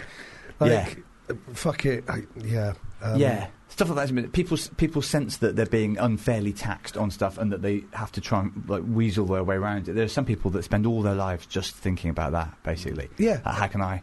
Oh, How can I? d- d- d- I'm getting uh, one over on me, and I've, it's just like so, I can't remember who it was, but I had a conversation with someone in the week, and they said it's absolutely amazing that we managed to get a smoking ban Mm. done. Yeah, and But everyone just agreed. It was that there was a date, and everyone was just like out there smoking, and everyone was smoking in the pubs, and then it was just like, and then at midnight it was just like you're not allowed to smoke, and everyone was like, fair enough. I and think- people were like, we're not going to go. Oh, I'll, I'll stay at home. I'll smoke at home, and Yeah. I'll drink beer from the off license. They didn't. I worked in a pub at that point. everyone came in the pub, and they stood outside by the heaters, and they smoked outside. And you go, fucking hell, this is working. yeah, I think that's really. I think the smoking ban. I think about this a lot because obviously with with the with climate change stuff, that probably we're going to need actual big legislation, and people are just going to have to fucking suck it up. And people often say it's unworkable. Like No you said, the smoking ban no shows pun you, intended. like it's just because people like people said, pubs will die, comedy clubs will like Mm. that our social life will be massively affected by it. But as you say, five years later, you watch films where people are blowing smoke across the table at restaurants, and it looks Yeah, like my kids. My kid is ten, and he, he thinks it's nuts if you see people smoking on a plane on an old film. There or used something to be that. smoking in Wetherspoons Uh, because that's where I used to go to the pub. But the barrier wasn't a wall; it was just sort of like a rope, and you'd smoke on one side of the rope, and then on the other side of the rope, people there'd be families eating dinner, and Yeah. it'd be kind of like, that, Yeah. how the fuck? Do, it's insane. They're It- smoking on the underground, Yeah. smoking on the tubes, Smoking do you at know mean? surgery, There was smoking in anti-smoking offices. smoking, Like in petrol stations. smoking in the petrol station. In the eighties, my mum took uh, my brother m- as a baby on a on a plane, and you, you could smoke, but you had to go to the back of the plane and stuff like that. Just, all right, that's fine. Yeah, I went. I, I was on a plane this year, and there was fucking ashtrays on the plane. I was thinking, fucking, how old is this that's fucking amazing. plane? Really? Yeah, I haven't seen that terrifying. for a long It's time. terrifying. You go, fucking hell, this this plane. There's something I don't like about this plane. Oh my god, there's fucking ashtrays in the plane. But that's interesting. Isn't it? What like what was normal, culturally normal, even 20, 30 years ago, seems totally insane Hmm. in another generation. Ten, well, fifteen years ago. was- Yes. And everyone's clothes used to smell all the time. Yeah, you come back you from go- a gig. Yeah, you you just be like, oh, it stink. stinks. Yeah. Yeah, you'd routinely you'd have to take all your clothes off immediately because you, and it would be the same. I think with this, with with there'll be environmental laws passed which everyone like the Daily Mail goes batshit about, and then in ten years people will say, "What you were just allowed to just allowed to do that, were you?" And certainly in thirty years, people, every law seems every law change seems mad to people Mm. until you've done it for a bit, and then Mm. now even but big smokers would probably most of them wouldn't make a case. I you don't think anyone. Uh, uh, look, even if you're a smoker, you still acknowledge the fact that it's bad for your health. Yeah, And it's bad for other people's health. It's just a given. You just like go right, fine. This is sort of like this is a trade. You know, I will cut. I'll cut years off my life because I like to smoke. And I think climate change will go the same way. Because when they started uh, hooking smoking up with cancer, everyone was like, nah, this is bullshit, this is propaganda, all that kind of thing. And then 20 years on, everyone that held out against it is like, Mm. ah, yeah, no, all right then. And And I, I think this is what will happen as well. The But people, that had you know, that thing, like climate change has that thing now where they're trying to discredit um, scientists who are going, no, absolutely is a real thing. And and they have that, they had the smoking thing, had the same thing where they would have these sort of almost scientists who are employed to go, "No, I think it's perfectly healthy." Yeah, they find a maverick Yeah, scientist yeah, to go, well, the thing is, some smoking is good. And then Yeah. 20 years on, that guy is just in a pub going, yeah, nah, they just Yeah, gave me yeah. 50 grand to say that. Yeah, And that's the worry, that in 20 years, the Piers Morgans of the, like these sort of opinion shapers are They're holding they're, they're retired in their in their mansions and they're like, oh yeah, I said a lot of shit I didn't mean, but that was Mm. my career at the But time, people- and, that, and that does hold us back. That It's- mentality, It's, yeah, it's we're a herd, and we're moving as fast as the slowest people allow us. Yeah, which and is a kind of frightening like, thought when you look at some why people. are you dragging us Mhm. back? Yeah. Why are you dragging us back? It's it's weird that in the last mm, what three or four years we've taken such a huge step back in terms of uh, our social evolution that now it's kind of like what Nazis are a thing again, racism is a thing again. Yeah. Sexism and misogyny is a, a thing again. Why is all of this stuff coming back? In the Well, 90s, because we were so pissed off about how fucking liberal everyone was getting that we decided to bring it back. And just like, f- Yeah, not long ago, you would have said the Nazis were probably uh, were done for. Probably, it didn't look likely that, that they would get another go at that. But as you say, uh, the idea of a backlash against liberalism is sort of amazing as well. You can, we can all remember when the world was just appeared to have got its ship pretty much together. I can Mm. understand smug people being objective. Oh, you yeah. know, and I can understand uh, uh, far liberal. You know, when it's um, when it's kind of almost as fascist as when you're so far left that it's almost as fascist as being far right. I can understand all of that, but I don't understand how uh, when it's just where compassion isn't the thing. Yeah, it should be pretty possible to n- not have to be, you know, in inverted commas, far left, or to, to not have to be extreme, to just live in the vast majority of people who believe in human decency as a general thing. It shouldn't be that hard for that to be the motivating force behind all of our decisions, you'd think, for most people. I can understand there's a thing as well where I think often there's a knee-jerk thing that people have towards being told off. yeah, that's And I think a lot of it everyone goes, just that. everyone goes, oh, I don't want to get told off for something. Whereas actually, if you just listen for a bit, you go, oh, that's totally fair enough. And a lot of people are reacting to this idea of people think of themselves, everyone thinks of themselves as being a fairly decent, A nice guy, person. yeah. And if someone says, oh, you know, you shouldn't be doing that thing you're doing, it's almost the knee jerk is to go, no, I, I, I'm, I'm a good guy, so I won't have this. Whereas actually, it's Yeah. almost like if you just take a step back. And also, if someone backs you up and says, if if saying well, actually you really have to change lots of elements of your life uh, to avoid climate change, and actually we should we shouldn't be doing this. Shouldn't be taking as many holidays. Shouldn't be trying to take more and more public transport. Shouldn't be driving in cars. Shouldn't be hiring Jim Davidson to congratulate Nigel Farage on national TV. That's fucking embarrassing. But if- Everyone saw that. But if Shouldn't. someone else says that's ridiculous, your brain almost wants to align with that person because they're telling you you don't have to make changes. Yeah, especially if you've been It's eating, easier I've to been go- eating meat all my life, and of course, it, if you start hearing about meat eating being bad, you, instinctively you do Yeah. think, yeah, but that means I've been a baddie for forty Yeah. years, and no one I'm likes pretty sure I'm a-. I'm pretty sure I'm a great I'm, guy. I'm a goodie. If you Yeah. if you look at the narrative, I'm the central Yeah, character here. So surely, and that's the same with everything. Yeah, and it's true. Look, it is true. Our dread of being told off for stuff right from school. You, you, even if you're naughty, you don't like thinking of yourself as because you can't have a worldview where you you yourself are Are the, the bad bad, guy, obviously. So you'll do almost anything to protect your conception of yourself as the good guy, and people will fight quite hard for that, I unless you are a hate psycho. myself. unless you hate yourself, in which case all bets are off. I think. Mm. So Yeah. I'm just like, oh yeah, No, I'm shit. I'm, I'm a real evil cunt eat, eating this chicken. If you identify as an evil cunt, then, then it's a di- more difficult conversation. I don't identify as an evil cunt.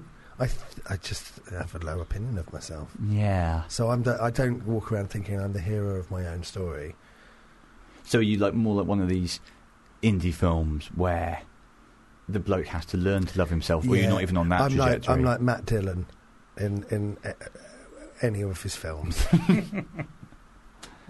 a, tr- a troubled loner. Are you going to have a nice third act twist? You think, or Uh, are you going to be an uplifting one, or are you just going to be one oh, of these no. Like, um, bleak st- films that get four stars, but people don't necessarily feel good about it? it'll, it'll win Oscars. Yeah, But it'll also be called Leaving Las Vegas. right. So That's you. That's me. I'll be the Elizabeth Shue character. That's fan club. That's fan club. Brought him back. um, tell, uh, should, we're playing a song. Um, should we play a song? Yeah, we'll play a People song. do that on the radio What's your, sometimes, don't they? what's your song? so Walkman. Oh yeah, the rat. It's a great song, actually. It is, it's, it's, I mean, people say banger these days, don't they? But if Mm. I was younger, I'd I'd say it. Hmm. Well, brace yourself. This one's a banger.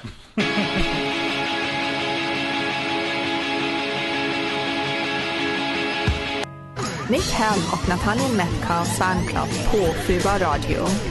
We'll probably need a new ident as well, so that we've got like not just the two. We've probably got like we change it up throughout the show. Thanks. Uh, just thinking out loud. We're still in the studio. Could have been a chat you had after the show, I suppose. Wait, say it again. You could have had that chat sort of off air in a way, but I like to leave as soon as we are enough, off air. yeah. I like to just zip right out you of the don't want building. be here at I five don't minutes want to be past the hour no still. way. Don't want to be wasting my time. Um, get it done now. Um, uh, so, t- can, Mark, tell, we're, s- we're still in with Mark Watson. Hi, um, can you uh, tell us a little bit about um, what a smart meter is? Because I don't really know what a smart meter is. I didn't know until I got one, which is quite recently, and it took me a while to work out how to use it as well. but all it does is sits in your kitchen or something and monitors how much you're spending on your energy. So it's quite good if you're naturally tight because you can see like how much the kettle boiling costs and lights out. How much does a kettle boiling cost? It's all right if you just. It's obviously m- negligible, but if you do what I do and forget you've boiled it, and then you end up boiling Doing it it nine few times, times, it yeah. starts to mount up a bit, and you do start thinking. So you save money quite quickly because you start thinking, maybe I'll see this cup of three, cup of tea tr- through to the natural conclusion rather than like maybe I'll actually nail it first time. It is also quite fun unplugging stuff and watching the price go down. It's Oh, like a sort of game of wit. Um, But surely it's always going up, isn't it? well, yeah, it doesn't go down. It's hard to see how you could get it negative, even if you actually unplug the machine itself, which I don't think you can do. But yeah, you. c- It's you can gamify it, as they You, say. you basically gamify it, yeah. So for people of our generation, it's quite fun because rather than looking at your meter with all like weird like kilowatt hours and stuff, it just says to you four quid, and you think right that that could come down, um, and you start to become like your dad, being like you know your parents won't won't have anything plugged in, everything's on everything is like that's wasting. It's quite fun. It's tiny amounts, but it is quite nice to. I also quite like knowing how much the bill is because almost all bills in my life, I never look at them when they like phone bills and stuff. I don't really know. I just see the money disappear. There's that horrible day when of the month when everything's gone. So I prefer it this way. I think um, you just get it from your energy provider, and I think it's quite a good idea. But again, it's quite a small. Step. But also, that's the, apparently the idea is that if the, the meters allow them to. Um, Sort of codify our general electricity usage, so then they can run the grid more effectively and all, all this sort of business. But How does it even work though? So what do you? Well, how, it how does it connect? How do you connect? Can you take your headphones off? yeah, it's weird, isn't Because it? you're- I'm, I'm not wearing the headphones. I've got mine on my you're neck. rustling. I Yeah, you're right. Your beard is rustling against the. And also, I felt a bit weird having them around my neck. Just- I felt like Smashy and Nicey or something like that. Well, you can Like- put them on. I feel like it feels like we're doing an actual job, I know it's just quite loud when but you you got them don't on, have to put them on. Okay, You don't have to. I've got them on now, but it's weird because it means that you're only about three feet from me, but I can hear you incredibly loud in Yeah, my ear. that's good. But no, but my voice is uh, very It- wa- warm and chocolatey. It really is, actually. Yeah. I- I'm enjoying this a lot more than I thought I would. Yeah, Do you know go. what this reminds me of? Have you ever been on one of those motorbikes where the uh, a taxi motorbike? Two or three times in my life I've um, no, done this. You I've can get- actually declined that, that sort of thing. Rightly I so, think it's it's, too frightening. scary. I've, n- I'm the sort of person to get quite anxious, so I've had to do it two or three times to get between shows and something. And the bloke that's driving does this basically. He's in your ear in a big pair of headphones saying things like, it's going to be all right. And it is quite Oh, It'll be all sexy. right. It depends on the driver. Is that think you'd be good with reassuring, or if you're already anxious, does it just add to it? It's a bit of both. When he just says, this is fine, we're going to be there in a few minutes, that's reassuring. But now and again, he'll say something like, now, this looks like a really small gap we're going through, but don't worry, trust me. And things like that I don't like. I'd rather not have a commentary on, on I'm that. just about to enter your anus. Yeah, stuff like that. that I, I don't think I'd want that necessarily. No, but presumably it'd be interesting because he'd be in front of you, Yeah. so you'd be wondering how, that was going to how happen. it's going to happen. happen? You- You'd feel very, even more insecure than you already Yeah. are in a motorbike. Yeah, this is why Right. doctors and surgeons aren't given a- a headphone set I to quite, a I'd quite like or, it. or do, it, do it from not facing you. Mind you, the equivalent is if you're having brain surgery, you can stay awake and watch that happening. Can't, well, like watch your own Oh. brain on screen because they sometimes do that on purpose so they can monitor the brain. mo- That does Oh my head no, in. thank you. I think about that quite a lot. The Oh. idea of watching your your own, Your own brain. your own brain on just on the telly. Uh, So as they're going into it, you're using your brain to watch that brain being. It's very it's a very unpleasant thought. You're I think. using your brain to watch your brain. essentially, yeah. Oh, what's that like? It's, That's like um, it's like one of these things that you hear about in it. that's yeah. like using um, uh, bacon to as tongs to cook bacon. It's like if you had a barbecue, but the tongs were themselves sausages. yeah. yeah, I quite like that idea. Though. That's a fun idea. That'll show the vegans, wouldn't it? That's what Piers Morgan does when he cooks. yeah, his, uh, he doesn't just have meat, but all the implements are made out of meat as well, and his house is all made out of beef.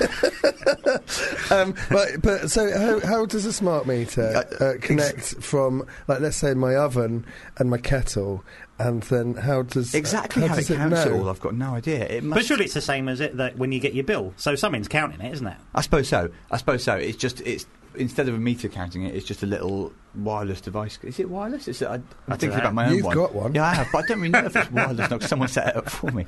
Yeah, it must. It must just tap into the same into the same the sort meter, of, into the meter. Into the, yeah, right. But instead of having a meter in your toilet or something, you can actually see it. so it's not connected to all of your devices. It's just connected to the one meter. It makes Yeah, so but I think it's- more sense now. But Right. it's sort of talking to your devices in a mysterious way that things can these no, days. it's not doing that. I though, bet it is is. It's in the ear of your. No, No, no, no. All it's doing is, is just basically So what you're saying Giving is you a read these from the smart meter. meters, they're spying on us, are they? Yeah, yeah, that's probably. Probably better distance myself from that message. yeah, Yeah, I assume fine. it's just basically showing the same thing as on your meter, but in a way that you can understand what it is, and you don't have to get a man to go down to the cellar to. That's one of the big pluses. Of course, you, no don't have to let someone in and have a look at your. Yeah, and sometimes you have the embarrassment of not knowing where your own meter is, Yeah. and they're saying, well, they're often in your toilet or your cellar. Or you and- point at one and they go, That's I mean, not it, that's mate." not it, that's the other Terrible. one. And you go, I'm entering your anus. yeah, when someone shows up at your door and says that, Yeah. you, that's always a nightmare situation. I sometimes don't let them in. No. Yeah. Certainly if they're just on the buzzer, you go, no, thank you. No. I'll normally ask a few follow up questions. Is it flat C? You have to? Is that you right, the right one? No, sorry. Those have to be. oh, oh, yeah, right. Yeah, Yeah, that makes Okay. sense. Well, good luck with him. I saw you do stand up in 2004. That must have been quite close to the beginning. We were at C venues, uh, but it wasn't C venues. It was this little uh, street down the down the Oh, side. yeah. You did it late night, and it was when you were still doing. Uh, you used to talk in a Welsh accent. Mm, those days I did, yeah. Me And- and Rod Gilbert did a Welsh show together about Edinburgh. It was That's I mean, right, he, that's to be right. fair though, It was my first Edinburgh show. And we saw Rod you. stuck to it for ages. Yeah. He's still doing it, as far as I know. We saw me and my friend saw you because you were in. You did it. I was doing theatre at the time. I wasn't doing stand up, and I saw you. Oh, uh, with uh, you know Phil Stock, don't you? Phil Stott. Yeah, I, I do, yeah. Oh, that's right. I think we might have to. I was at university with him. yeah. And I did a show with his brother Rob in the C venues. Anyway, so my friend Ollie from my university, we went to see you, and we were there a night when you started talking Welsh, and then you stopped halfway through. Yeah, and you said, I I'm not really Welsh." I remember that. And I felt like, wow, we are witnessing something special here. Yeah, I, Unless you did it all. Uh, no, didn't do it. I know. I only did that ever a handful of times. So that was. Um, you did. You did witness something special. yeah, When did you start doing comedy then? 2000. And when did I? I still haven't started. Sorry, yeah. When do you plan to start doing according, comedy? according to people that. According to live at the Apollo viewers, um, I still haven't. Uh, 2006, I did Yeah. my first gig, and then I started properly in 2007. It's weird, isn't it? Now that we're in 2020, you look, like when you said 2004, that does sound like a proper chunk of time ago. Yeah. And also, that song we played was, I think that was 2003 or 4. Mm. And suddenly, y- you can easily remember things that were 15 years ago, and you do start to wonder. you admitted to not speaking Welsh well. While Nick was smoking a big cigar in, indoors On a plane, yeah. on a plane, and it all, it's all so different now. I mean, when we when I started doing stand-up comedy, I remember you could smoke indoors. oh, for sure, Mm. yeah. I would smoke a cigarette, I would put it out, and then I'd go on stage. They'd call my name, and I'd put my fag out, and then I'd go on stage. and from the stage, you'd see the smoke hanging in the um, in the. If you were emceeing, you'd I see the smoke build up more get on and stage more. and yeah. just be like, Mark Watson, you know. They used to be filthy places, really. Can't, even some Edinburgh venues, you could, you could smoke, and Mm. you'd have, you'd be in a, yeah. Yeah, but they used to give out free cigarettes in Edinburgh. There'd be like the cigarette girls, and you'd be like having a chat with your family, and then they'd come over and say, "Do you want a packet of Camel Camel Camel Gold?" And you'd be like, "Yeah, all right." And then You get like a free ashtray and stuff. It was a different time. It's weird. Now they give out like Fucking- samples of artisan pastries and stuff like that. It's a good job. Edinburgh venues are such healthy places to sit in now. Oh yeah, it's a different world Yeah, now. yeah, yeah. No one's ever got s- seriously ill from sitting in a fringe show these days. Uh, what's your favourite film, Mark? I mean, this sounds a bit weird, but it probably is. It's a Wonderful Life, I think. Yeah, E- even same. Though, even though Snap. you only see it. Sure. Really? Why not? Snap, absolutely. Why I've- not? But it is obviously quite a sentimental choice. But I do. No, I've, that's fine. I've watched it more than I've watched any other film. Oh, I that's think. fun. That's fun. That's all we needed. This is the game, Mark. This is better or worse. You have to say whether the next person is better or worse than the person before, based entirely on my own opinion. On your opinion. Yeah. Okay. Beginning with They always say that. Cuba Gooding Jr. Yeah. Yeah. Cuba Gooding Robert Jr. Downey Jr. Better or worse than Cuba Gooding Jr. Better. D- I think you, They're both I low think you cards. think that Downey Jr. is worse than Cuba Gooding Jr. Better. He's Okay, better. fine. They're Better. both very low cards. Robert Pattinson. Better or worse than Robert Downey Jr. Better. I think still worse. Worse. He's worse. Better. Okay. He's better. Robert De Niro. Better or worse than Robert Pattinson. Better. De Niro better, surely. Better. Yeah. Robert Redford. Better or worse than Robert De Niro. Oh, that's not easy. Yeah, I'll say easy. Redford better. I think he's better. Yeah. Better. Sharon Stone. Better or worse than Robert Redford. Worse. No, I'll go better. Worse. Of Worse. So we're She's still worse. of we're still on Redford. Emma She's a high Stone. card. Oh, Emma Stone. Better or worse than Sharon Stone. Better. No, I think worse than Sharon Stone. I think better. It's just because Emma Stone's not been around as long. Maybe, She's been around a fucking long I time. understand. Zombieland was 2008, mate. I take I take your point. Mm. So we're on Emma Stone. Emma Watson. Better or worse than Emma Stone. Worse. Worse than. Worse. So still Emma Stone. Emma Thompson. Better or worse than Emma Watson. Better. T- Thompson better. Better, yes. yes. Seniority, if nothing else. Angelina Jolie. Better or worse than Emma Thompson. Worse. Worse than Thompson. Worse we're still on Thompson, Thompson. Sure, yeah. Not just as an actor, Christoph as a Waltz. human. Better or worse than Angelina Jolie. Waltz better, I Better. think. Better. Yeah. Well, I think that's a decent. That's a weird one, though, to say that he's better because he's only really done that one film where he was great. Hmm, Seven. Seven. Oh, was that my score? That's your score. I thought So- you were throwing the film seven in somehow. I, I it's thought seven about that. better than. Yeah. I'm surprised. Uh, I'm surprised that, uh, that, that. I mean, what the fuck is going on with this fucking screen, Natalie? Is it? What uh, the fuck is going on? There's a picture. yeah. How's that? An upside down can't- photo on it. I mean, you've scored bang on seven, which is. What's going on? Uh, It's about. It looks like it's about par. That. yeah, I know it's a tweet, it's but fair- it's blocking up the top of the fucking. Uh, look, I've got to read them out. But you can So see. can you do? s- You can see I'm level with quite a lot of other Can we- people. Yes, There we go. go. All right, there we go. So, so nine is So the you top got seven. score. You got Nine is seven. your top. Ten would be best. Ten was best, but no one's got a ten this year. No, but it Uh, was. coming up to our second, uh, the end of our second year. Uh, but you scored a seven, so you're as good as Kevin Allison, Joe DeCosta, Alistair Green, Lloyd Griffith, Max Halley, Harriet Kemsley, Kim Newman, Morgan McLean, Juliet Sear, The Last Skeptic, David Trent, Toby Williams. But you're not as good as Tom Crowley, Rhys James, Marsh Julius with nine, Omar Alaboy, uh, Paul Gannon, Nick de Semlyen, Naomi McDonald, Dan Schreiber, and Jasmine Torres with eight. It's annoying because some of those were. But you're better than like- Bronte Barbie, Jay Foreman, Will Jackson, Ginger Johnson uh, with six, and uh, sadly, Original Flavour with five. Nice boys. Two original by the sound of it, in some of their glasses. Yeah. Um, it's frustrating. Mavericks. I took a couple of gambles there, and if I'd played it a bit safer, I felt like eight or nine were you within my made some reach. absolutely fucking insane decisions there. Sometimes you do because you. you Sharon Stone better than Robert Redford. I just felt like. in what universe? well, it, it, you know, potentially in Nathaniel's universe brain. That's the thing I don't know is very. No. I, I do read you talking about Mind uh, you, you films say on that. Twitter sometimes, but it's a lot to remember, isn't you it? say that. I know whose vagina I'd like to see more. Well, that's what I thought the criterion was likely Robert- to come Robert down Redford's. to. Yeah, fair enough. Still should have gone for Redford. Still should have gone for Redford. I mean, The intrigued to see star of Our Souls at Night, Robert Redford. Unbelievable. Unbelievable.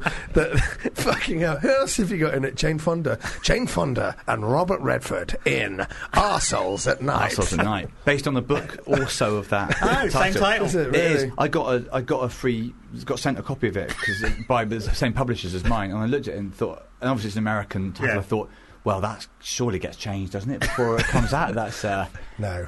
Someone saw it. Someone Bold as must have seen it. Arseholes at night. Huge decision. And even in American accent, it's not that different. I mean, Assholes at It still is an issue, sure. Assholes.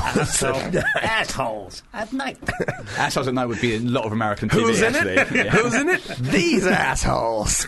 um, uh, it's the end of the show. So your first date is when? Uh, it's in May in Wells, and then Wells. It's Wells part in- of the Wells Comedy Festival. It is part of the Wells Lovely Comedy festival, and then lovely Chipping festival. Norton in Oxfordshire, which is sort of uh, Tory heartland. You had your opportunity earlier to do all this. Yeah, I We've didn't even know wrap any of the them. show. Yeah. So Wells is when it started. Thank you very much for coming in, Mark. You're very Uh, welcome. yeah. Everyone It get a smart meter. Food for the, food, food for thought. Vegan food for thought. What the fuck is that? Fubar Radio presents Is that right?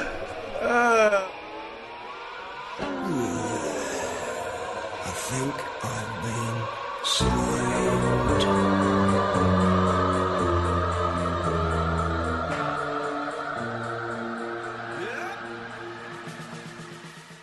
You've been listening to a FUBAR Radio podcast. For more information, go to FUBARradio.com.